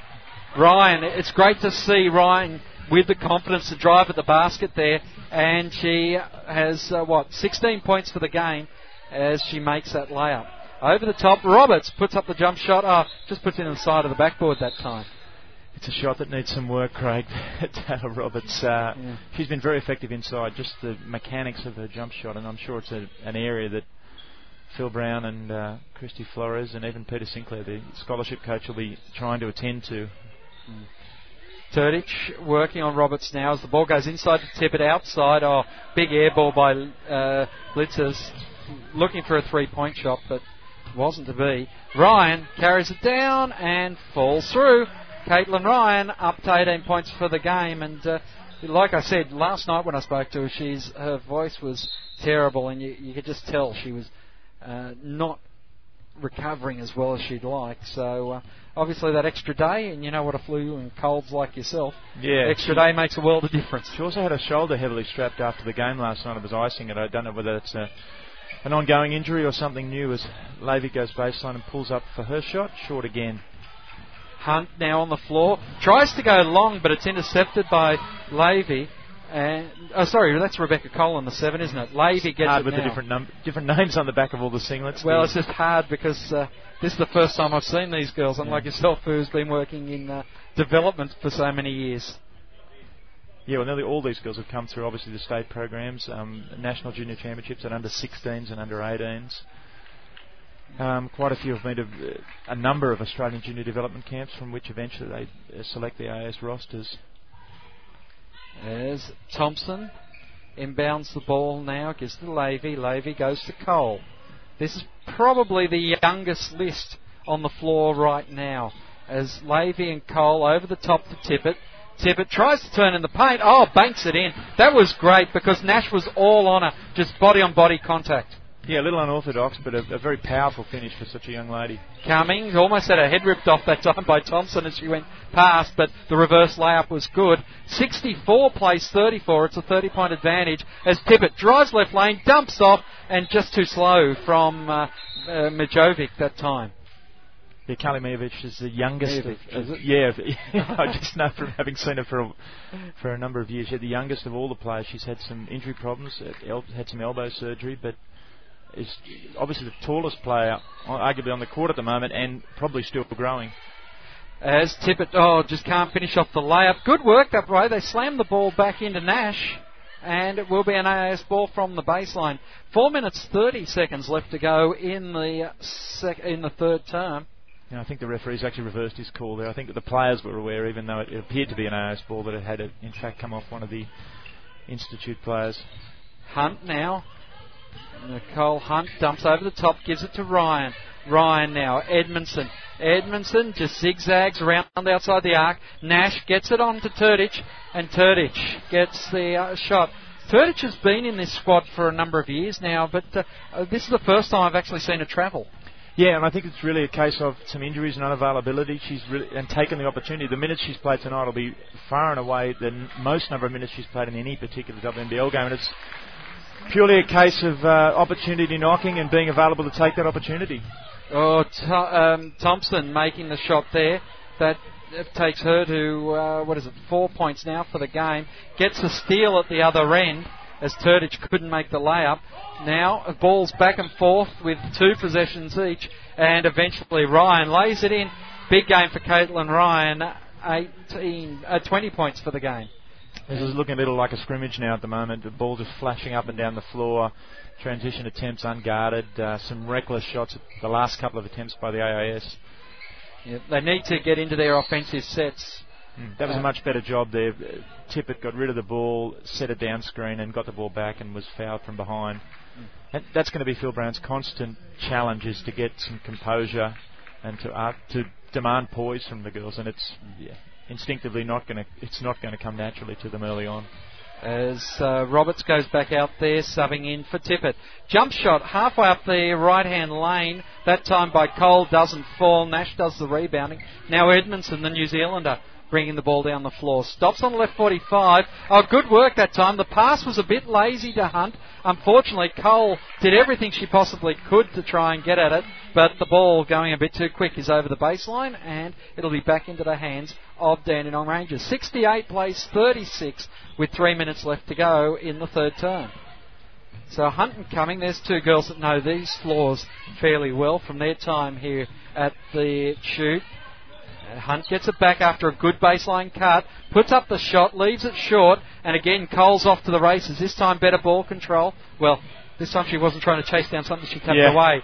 Gives it off to Thompson for three, and AIS just haven't found any sort of outside range at the moment. There's uh, nil from six outside as Cumming, just using a body well, has drawn the foul out of Thompson. So Olivia Thompson getting her first personal foul. It's interesting to see the mix of players and where they're uh, they're coming from here in this AIS side too. Yeah, it's a heavy Victorian contingent. Victoria have been uh, the predominant over the last decade in the under 16s and under 18s at the, the Australian Junior Championships. And naturally, that's reflected here with at least 50% of the squad coming from Victoria. Yeah, then uh, Queensland next uh, biggest contributor to the side, with uh, South Australia having at least three girls in the squad. Yeah, and there's probably a couple of other South Australian girls who are part of the broader squad for the, the Gems, the 2011 under 19, uh, 19 and under group, um, who aren't here for whether it's uh, unsuitability of this program or the preferences of the, the coaching staff here. Uh, as baseline, Roberts goes across to Blicavs outside, gives it into the hands that time of Mijovic. Yeah, yeah is showing a Mijovic. range there, the tallest player, the youngest player, able to knock that three down. And the first three now goes into the books for the AIS in this game. 69-39 as Nash is in the paint, dump off to Lindsay.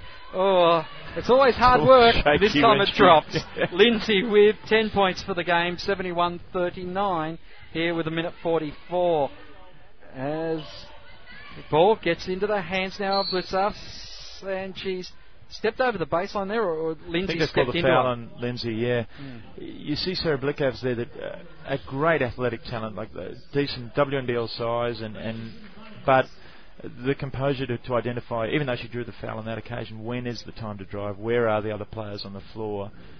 Those sort of um, subtleties are not part of her game. She knocks the free throw down. Uh, obviously, it's a very hard. It's a very hard job to look at a, a 14, 15 year old and earmark them for a national side, and uh, it's it's a skill, and that's Yeah. why there's groups of development coaches and development squads in each state that are, you know, are, are weeding down hundreds of players. As Turdich, nice little reverse Nice layup, reverse, yeah. as Hunt was able to feed the ball into her, and she was able to continue the drive baseline to make the reverse layup. 73-41, but th- that's the thing, isn't it? You, you're looking at this pool of hundreds of girls in each state. You're pulling it down to 20 for a, for a state squad, and from that 20, we're drawing out an AIS team of uh, what is it? Yeah. Uh, se- uh, 14 16 or- players. yeah. Most of the initial identification is done at national junior championships, under 16, under 18, even some of it early at the un- under 14 club championships. And from there, it's the national intensive training program, which is basically a talent identification program. Has a department in each of the states where those kids that are identified from the Australian Junior Championships are given extra opportunities, extra training, um, national junior camp uh, participation here. They would probably have 50 girls each year would come to a national junior camp, and it more or less becomes a trial exercise to see who are the ones likely to have the, the physical, the attitudinal, and the the sport specific skills to be able to eventually push on. There's a little bit of guesswork, but um, it's as well organised guesswork as can be possible as Nash, that very flat shot, knocks down both free throws. Inside the last minute now, as Cummings slaps the ball that was headed for Gillian Horton over the sideline. 75 plays 43, 46 seconds left to go in the term. Uh, Dandenong's still shooting at 54%, so that's still very healthy here. The AIS has brought it up to 31. It was down as low as 23 at one stage. As Tippett tried to put up the three, it's tapped away that time and comes back in the hands of Lavey. Tippett with nine points for the game, leading scorer for the AIS, and uh, um, a bit too far away on rebounds to make a double double, but uh, it would be good to see her get into a, a double score here in a first outing. Coming once again, just knowing the knowing the body work there, knowing that Horton would be coming into Crowder, so just use the body, use the momentum, took the hit, or, created the hit in actual fact, and goes to the line to shoot too. Yeah, that shooting percentage you mentioned being so high is, is majorly attributable to the, the number of transition attempts that Dandenong have had there. We saw another one. And if there were one disappointing aspect for Phil Brown, it would be that the poor transition defence. And we're really talking about an effort area there. That the number of bad shots, turnovers, misfiring offense, you can live with that. But it, the sheer effort of being able to get bodies back and deny simple opportunities at the rim um, is something that I'm sure will be a point of focus in the post game and in the coming weeks. Cummings makes both and moves to 15 points for the game. She also pulls down the rebound and, well, Won't we count. don't have a. One of the electrical problems at the beginning of the game was it knocked out the uh, sirens and horns. Yes. So uh, the uh, the rest have been doing a good job because uh, they have managed to uh, stop the game before any sort of buzzer beater situations. That would have so been a, far. one of the plays of the week. Uh, Tony Edmondson Louch. He caught the ball in midair, came down on one foot, and Put it straight a left up. hand back to front reverse. Yeah. Uh, and when we look at when we look at this game, I think one of the other disappointing things, Roberts has got eight points, but little bit now as, she, as a senior player in the group, having had a half a season in the WNBL, Mm. um, just those little things when she's mucked up a jump shot, which, uh, as you identified before, is It's part a, of her it's game. a work in progress. Yep. Yeah. But not beating a path back down the floor to make you know to make position for D and those sorts of things. A number of times, Coach Brown has had to remind them about those simple things, not to drop their head, because Mm. as soon as you're finished in offense, you've got a, a major role to do in D. Yeah, they're the intangible areas, and they're not.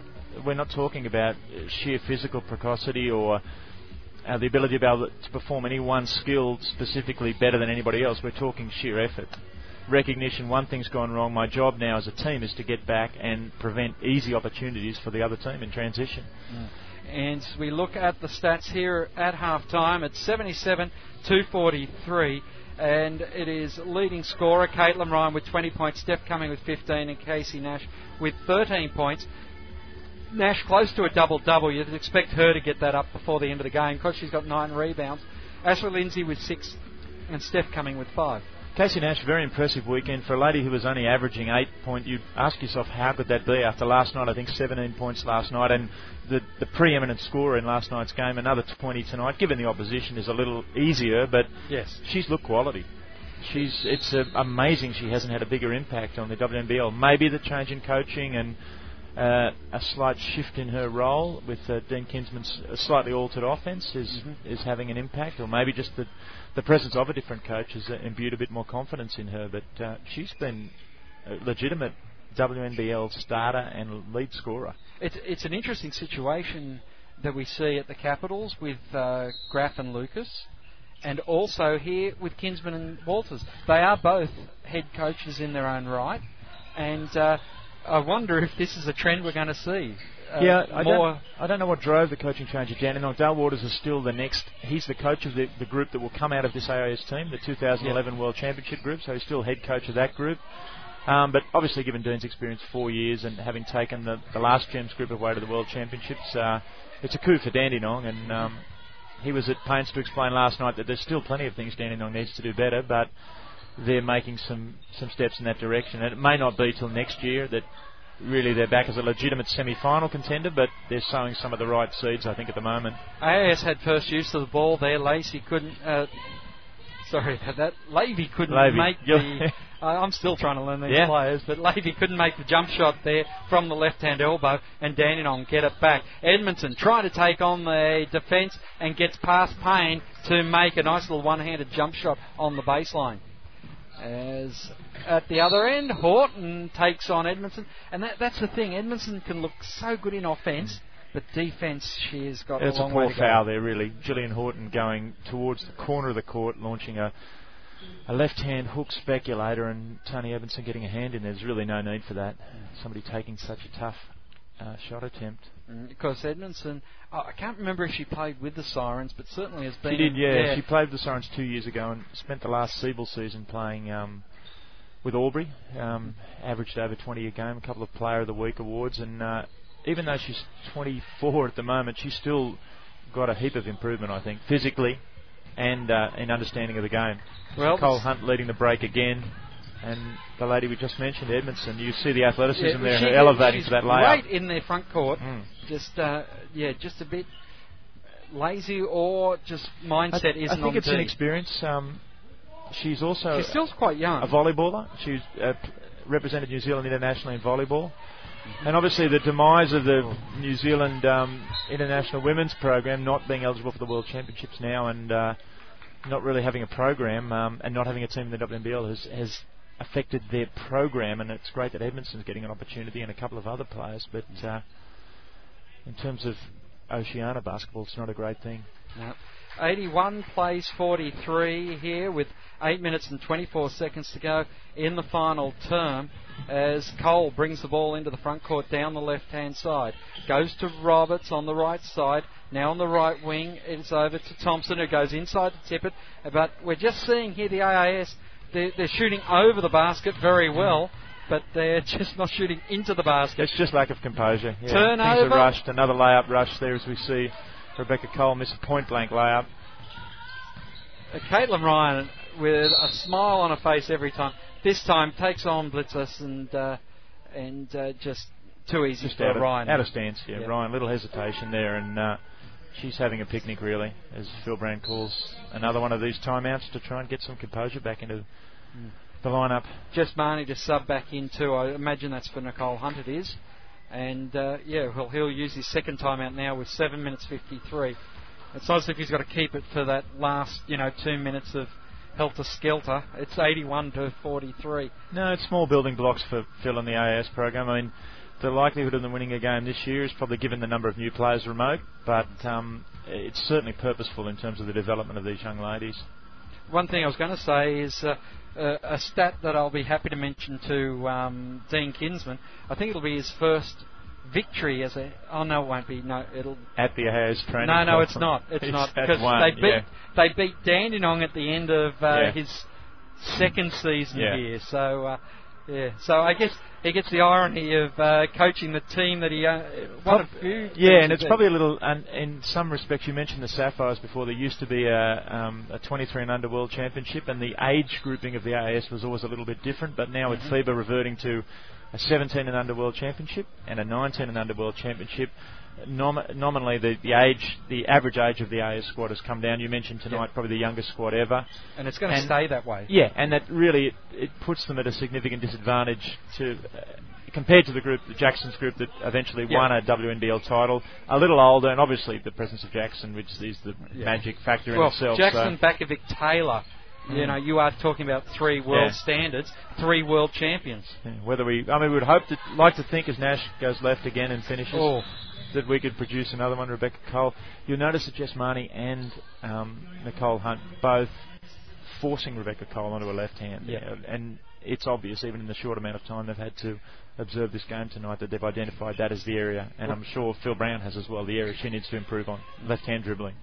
Yeah, Marnie, Marnie is a like um, I'm biased um, with Jess Marnie, but one of a very uh, a good thinker in the yeah, game. it's a great kid. Yeah. It's a really g- great story. She was at the AIS from uh, 1999 to 2002. Yep. Had a series of um, really crippling knee injuries, but has come back via Adelaide and has had various periods off and uh, playing some of the best basketball now. And, and even at just 26, we see her steal the ball again from Cole, finish with the layup, steal, Yeah. misses the layup, scrambles, gets the ball back to Nash, who misses Oh. again. But it is we're down to six minutes, and let's face it, we've got a ten minute junk time here Hmm. because it is obvious now that the AS have run out of puff, Mm. and what what. Coach Brown, I would imagine, is saying he's looking for here. He's going, You're exhausted. You've never had to play at this level before. What I want to see is how you think. Yeah. Because it's the decisions you make now. Execution's always going to be off. Yeah. Or, or, you know, not always, but the execution he's expecting not to be 100%. But what he wants people to do is make the right decision. As Dandenong have, they got the ball to Caitlin Ryan with a good screen by Turdage, and she knocks down another three. Last night I was just waiting for Caitlin Ryan all night to get into that three-point zone, and and, and really when uh, Dandenong were closing in or when they had the lead, I was just waiting for that Ryan three-point game to start to to really uh, solidify their position. Well, And five it- of it her just didn't three happen. pointers, or four of the five three pointers have come from a simple handoff on the perimeter and the defenders going under the handoff. Last Yep. night the Capitals have scouted that to death, and there was no way they were ever going under the handoff. As soon as Caitlin Ryan sees that space, she launches what for her what is probably the equivalent of a layup, Yep. Yeah, she loves that outside. and it's move. the the naivete of the AIS defenders simply that every time that handoff's been run, the, the defender is sagged underneath. Caitlin Ryan will take that space and knock three down every time. And these are some of the, the lessons, the um, strategic lessons that these girls will learn. Yep. Three point attempt that time by Lavey just comes off the iron. So now it's Marnie setting up on the right wing, but Ryan decides to drive into the paint, outlets to Edmondson, and Edmondson says, I can hit three points too, don't forget. Hmm. I was trying to, I just can't remember Edmondson so much in that Sirens team because I only got to see She her was play very four young. times. She was very young, and, and I think had been a, a, a volleyball transfer and hadn't played more than two years of basketball, I think, and was almost in the team purely on her athleticism. Um, she played some bit part minutes in the games in Australia. Like nothing And- wrong with Donna Loffhagen, who's Hmm. dual international. So obviously there is some. Oh, sorry, she was a She was netballer. volley, yeah, Yeah, she was she a was volleyball at Edmonton, and that purely you see the volleyball talent, the, the sheer athleticism. As um, Carly Mijovic again showing her range from the perimeter. As 93 plays 45 here with 5 minutes 37 left to go. Marnie just wrong footing Lavey, and Lavey just once she got beat there, she just decided to to body in on Marnie. Yeah, they're just out of stance constantly on the perimeter, and uh, part of that is strength and exhaustion you've, you've mentioned. Unable to stay in stance to stay in front of the first step on the dribble. As Cumming comes back in for Ryan now. Inbound ball goes to Marnie, who's just in front of the uh, centre circle here at the training hall. As Marnie drives left lane into the paint. Oh, can't get the layup to go. Lindsay's there. I think she took about three steps before she could get through the traffic. And uh, she'd be saying she was hard done by because she certainly had four bodies on her. But uh, it's always very tough when you're trying to get a ball off balance like that. 93 still plays 45, just a tick over five minutes left to go. Lindsay with the reach taps the ball away, gets to Horton. Horton into the paint, outlet pass to Payne. Payne, long range twos off the back of the iron. Marnie comes up with the rebound. Edmondson dumps around the corner to Turdich. Turdich has got the de- defence collapsed on her, so an easy three point attempt for, oh, not made by Steph Cumming.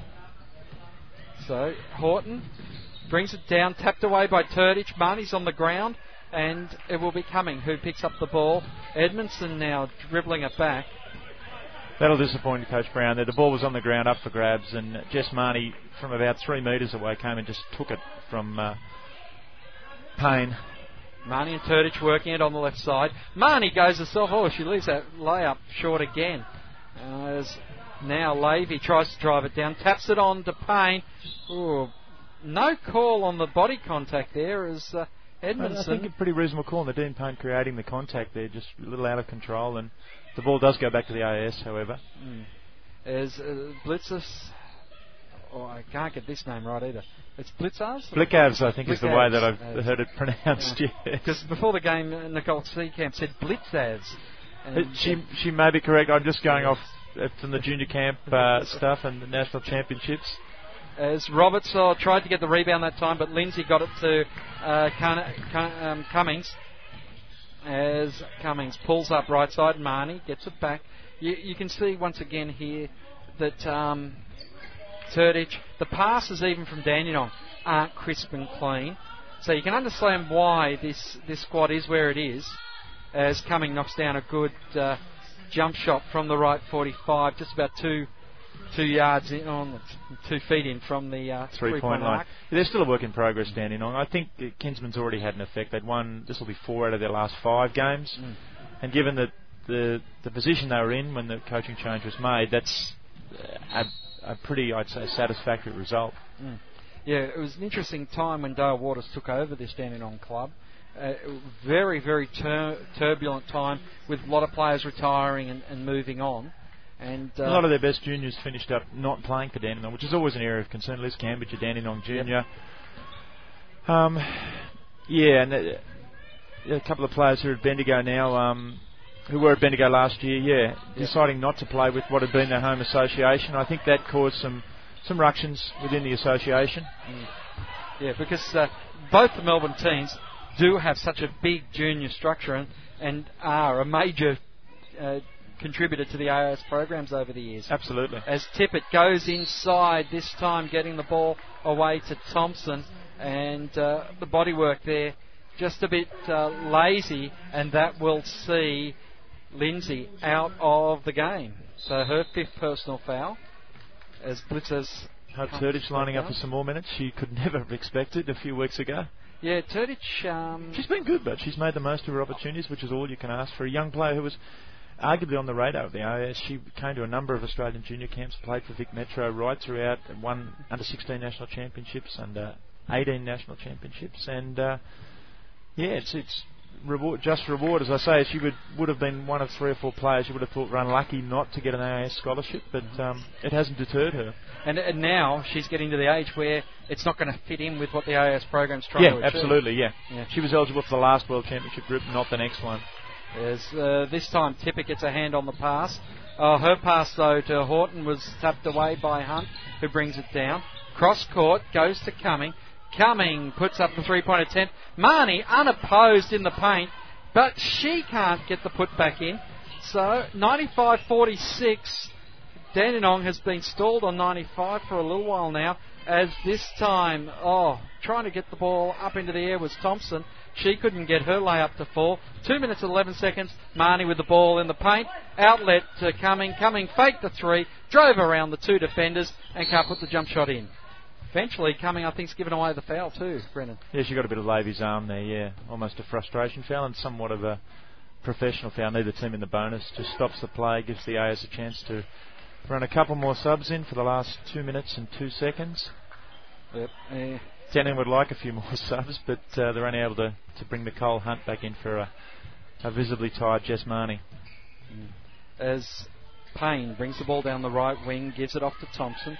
Thompson, inbound ball, goes back to Roberts. Now Payne, left side. Back to Horton for three. She leaves it left of the ring. Roberts tried to keep it in play, but it's tapped away over the side. And the Dandenong ball from the backcourt. One minute and 47 seconds left to go in the game. The, the scoreboard in the last quarter doesn't make pretty reading, does it? 18 points to 3, and indicative of how the AS have really lost their way and, and total loss of composure and finishing to score just three and a quarter. Turdich, well, I, I'm always interested in a situation where defence is collapsing on the ball carrier. Turdich was in the paint there. Defence we're expecting it to step forward.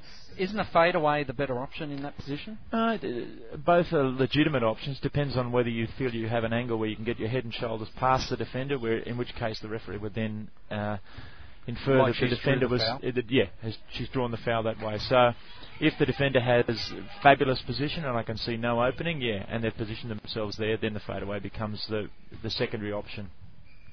Turdic. Obviously, the closer I get to the rim, the better. As, as sorry, as Turdic knocks down the second of the free throws. Yep.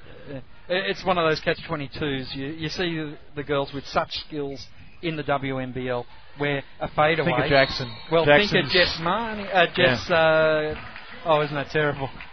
Bibby. Yeah, Bibby. Yeah, You know, the yeah. fadeaway jump shot is like a layup for Yeah. most other players. well, players. she's worked that out as a way of shooting the ball over taller opponents Mm. and creating space for herself, not over endowed with size. Yep. But Lauren Jackson, we didn't see a lot of it last night. Probably her perimeter game was better than anything last night, but you can guarantee within a couple of weeks her pattern to catch in the post, Yep. uh, wheel around and shoot Turn and and shoot. away. It's almost the Michael Jordan of women's basketball. It's an unblockable shot and something that for her becomes as routine as free throws once she's And in the groove. The other thing I did see last night, and I, I know we were in a slightly better position to see it, the drive. She was Yeah. driving and dishing, and it's been, you know, uh, what's that up there? 1999 Yeah. since you really saw a real Jackson drive and dish game. Yeah, I think her game's evolved, and we haven't seen obviously that much of. We've seen her at World Championships and Olympics, but she spent most of her time at Seattle and over in Russia, and her game has evolved. I can tell you that from watching her at practice that she does most of the things that most guards can do very comfortably. Yeah, uh, you have to remember her shins as uh, Cumming has stolen the ball off uh, off um, Thompson. I think a charity foul from the referees there. The AIS guard caught do that, sure. unawares to send her to the line. The uh, Dandenong being in the bonus now, the fifth uh, team foul for the quarter.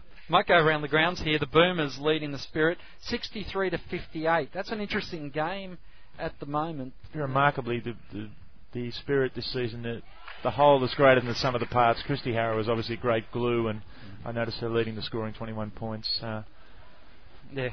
Uh, not too much that Kristi Harrower doesn't do it, that Bendigo no, absolutely. And then the Lightning over the Lynx, so they've turned around with a 33 second quarter. 33 to 11, 11 second second quarter, quarter. yeah. After uh, the Lynx were leading at quarter time, 22 to And a potential 15. danger game for the Lightning, and one they have to win if they hold aspirations of making the finals. I think they're gone. Yeah. I'm calling it early, Pat. They're gone. As a long bomb down the field, as we haven't seen uh, much scoring here. Dandenong won a 100 point game. Turdich tries to go in the paint, outlet to Cumming. 11 seconds left. Coach Brown is saying, I want to keep them to less half our score. Oh, Hunt, wrong foots them. Cumming sets for three on the buzzer, rattles out. Oh, AIS with seconds left. Point two. Well, two hundredths of a second, two tenths of a second left, have tapped the ball out. So this is the a Jackson play. No shot. Oh, In this the is a Jackson say you play. need three tenths to catch and shoot. Yeah. Long coming puts up the shot. It's net and on the buzzer. It's 102 to 51.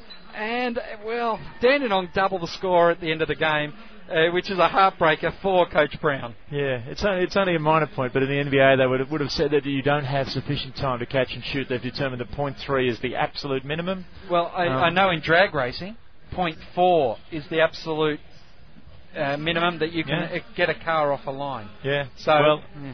it's interesting that uh, in basketball in Australia they haven't adopted that, but uh, well, yeah. quite obviously, point two of a second is the enough points to are get on the board, and it's, uh, and it's probably reflective of yeah, um, as you mentioned at the start, a potential danger game for Dandenong, injuries. Um, such a tough encounter last night, but they've been extremely professional in their performance and, and helped by the youth of the AS side. They really fell apart in that last quarter. Just finished with eight points, but had three points with just a minute and a half to go. Yeah, and uh, what we pretty much expected with a new group. Yeah. Uh, as we said, uh, I think what we were looking for was their decision making late in the game, and uh, they've shown they've got a long way to go. Yeah, and that's, as you say, absolutely to be expected. But uh, some positive signs, and for the coaching staff, there's no shortcuts to uh, giving them the experience that they get from playing. You can talk all you like and show all the film you like, but they need to play in these sort of encounters to understand the requirements of um, of playing at this level.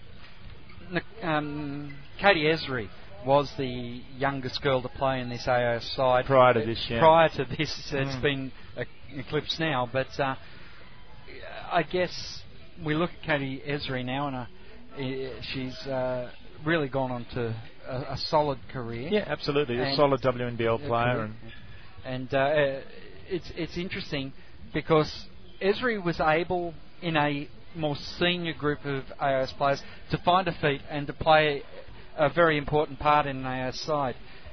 I guess where I'm going is we see in men's the AIS play in the SEABL.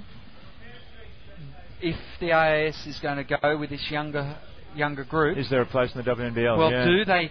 Yeah, if, if they're going to be beaten by 50 points plus per That's it. game, do they have to move to the SEABL, which would be a, a big culture shift for an AIS program? And a timing a timing issue as well. Obviously, the SEABL played during the winter months. I I guess that's an issue for Mm. well, that, but that actually helps the girls better because they would be here for the whole time during yeah, their but not from a World Championship studies. perspective because the World Championships every year are on in July. So Okay. um, It would- they would have to do like similar to the AIS men this year who had their schedule uh, Yeah. moved around and they weren't eligible for finals. I think the last two years because of World Championship concerns. Um, yeah, timing wise, But this we're not here to well. win championships locally. No. We're here to win world championships Yeah. and, and to build these players into world. I think so. I still think all the, the clubs in Australia would support the AS girls being in here. And given that next year will be their World Championship year, they're going to be infinitely better and infinitely more experienced next year. Are they going to win games? Probably not. Are they going to be more competitive? I think so. And I think it's a decision that Basketball Australia is that the owners of the league have taken to uh, yeah that we're going to take some lumps with this the young group of players, but um, timing wise and in terms of providing invaluable competitive opportunities, this is this serves a purpose.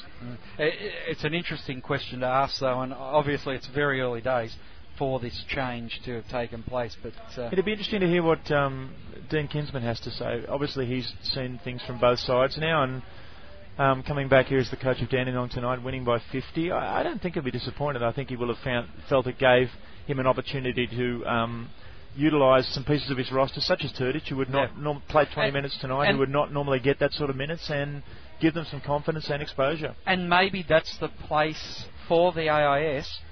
Um, it's the opportunity for girls like Turdich, for Romeos and uh, and Bowley or Bowleys and Yep. and and uh, and the like to get those minutes, and that's you know it, it wouldn't stop the league to say you can only play three of your previous four starting five. You know your Ma- previous four Maybe starting is. five teams. I guess the, the problem with that eventually comes where a team. In Well, in injuries. the s- and yeah, in the second year of AO's situation where the AOs finish up beating them and costing them a position in the finals or something like that, that people would say that in any league situation you have to have a level playing field. And if people are going to enter, they enter on a level playing field. Um, I still don't think it's broken. Yeah, sure, they're. Mm-hmm. Oh, I'm not saying it's broken Yeah, either. a little I'm just disappointing wondering if- tonight. If, we can give some of these other bench players more minutes, and at the moment, I would hope from a coaching point of view that most coaches would instinctively go that way. That I see this as an opportunity to do some different things and to expose some different players, and I'm not afraid to do that. Yeah, well, it's going to be interesting on January 9 because that's AIS versus Canberra. Uh, Canberra, now, You, you know, Because Lauren Jackson's Lauren playing that game. There's probably no need for her to play in that There's game. no is there? need, but it's a Canberra game, and it's twenty thousand dollars a game that Loz gets paid. Not that she's not worth it, Yeah. but gee, if you if you're going to try and draw a crowd, But I think really, rather than the twenty thousand dollars a game, Lauren Jackson's role in Canberra now is to showcase the game, oh, showcase look, the sport, Yeah, I, I, I, she deserves and to bring a, and obviously to bring a championship back to Canberra. Hmm. Does Lauren Jackson playing 20, 25 minutes against the AS achieve any of that? I I think there'll probably be a, a decent crowd, and there'll be an expectation from the public that every Yeah. time the Capitals have a game, I want to see Lauren play, and that's evident last night. Hmm. Christmas holidays, Well- a week out from Christmas, 2,200 people. That's Yeah. that's exactly it. And I'm glad you said 2200 because on the top of the box score it said 12. Oh, really? Yeah, I know. I saw the and official that- crowd figure be wrong. was 2189. And I think that was a truthful as yeah, opposed no, to no, some of the rugby I league thought, crowds. I said 20. It was a I good- said 2500. A good, healthy, both sides filled. I, I think if we, if it hadn't been so deep into school holidays and the junior competitions in Canberra finished uh, a w- the week before, we would have got another 1500 or so. And I think that Yep. hopefully the Sydney game, uh, most people back from holidays by then. It, it's going to Yeah, rock. I'm yeah. going to have to leave you here. Yeah, no problems. Uh, thanks very much for coming It's a pleasure, Craig. out, but Pleasure. Uh, always a pleasure. As uh, I'll let you get uh, going, and uh, I'm going to have a chat too, Dean. I'd be interested to hear what Dean has I to will, say. I'll let you yeah. stay there. You'll be able to hear him. I'm going to have to talk on my way over there because I've got to switch over to the radio mic. So we'll go to the radio mic and uh, we will talk a bit more about this game. As uh, Caitlin Ryan was the leading scorer, 23 points. 20 points for Steph Cumming and uh, 19 points for Ryan, who once again had a, a good game in uh, in this Dandenong side. Leading scorer was Tippett with nine points for the AIS as Dean Kinsman heads over this way now. And congratulations, Dean. The irony is, this was the first team you ever beat as an AIS coach at the training hall. You bring back Dan, you know, and uh, you beat the AS. Yeah, that seems uh, quite a while ago now, but uh, yeah, that was my first. Uh, look, like they're, as we know, a very, very young group. I've been on that other end of the of the bench there, and uh, obviously Brownie's doing a you know good job of bringing a whole lot of new people in. Um, and there's so much talent in that group; they'll, they'll get better and better. For us, uh, we were one and seven. Uh, you know, we're now five and nine, so you know, the last six games for us has been a, a lot of good momentum, and uh, we've been really pleased to finish off uh, this part of the year. How are you going with the, the team? As we mentioned last night, you have such a mix of experience and youth in this team as well that um, the balance. Like tonight, when we saw you had Ali Downey down injured, you weren't able to run Moody, and uh, that makes it very hard for rotations. Admittedly, up against a side that was 15 years old. Oh, look, certainly does. It's a big challenge, and I felt like uh, Casey Nash did a super job for us last night. And I thought early she was uh, one step behind the game because of how much punishment she took. And but she's a good professional player. She worked her way back in the game. I thought Caitlin Ryan showed some uh, really good leadership for us tonight. She's been crook all week. That's why she only played 13 last night. But I thought tonight, you know, like she got a bit of momentum for us going, and I thought she led us well. And Steph Cumming, you know, she's still only 19 and you know, this time last year she was sitting at the other end of the court, and she's just doing a terrific job for us. So yeah, it's a good rotating eight. It's tough, but um, you know, obviously does give people opportunities. So uh, they took the most of it. And I Hope Turdich really did this weekend. She got some good mark uh, minutes. She uh, was defending Jackson there for a number of uh, minutes on and off uh, throughout last night's game as well. Yeah, yeah, it was a really interesting weekend for her because 7:37 uh, on Thursday night she got into the team.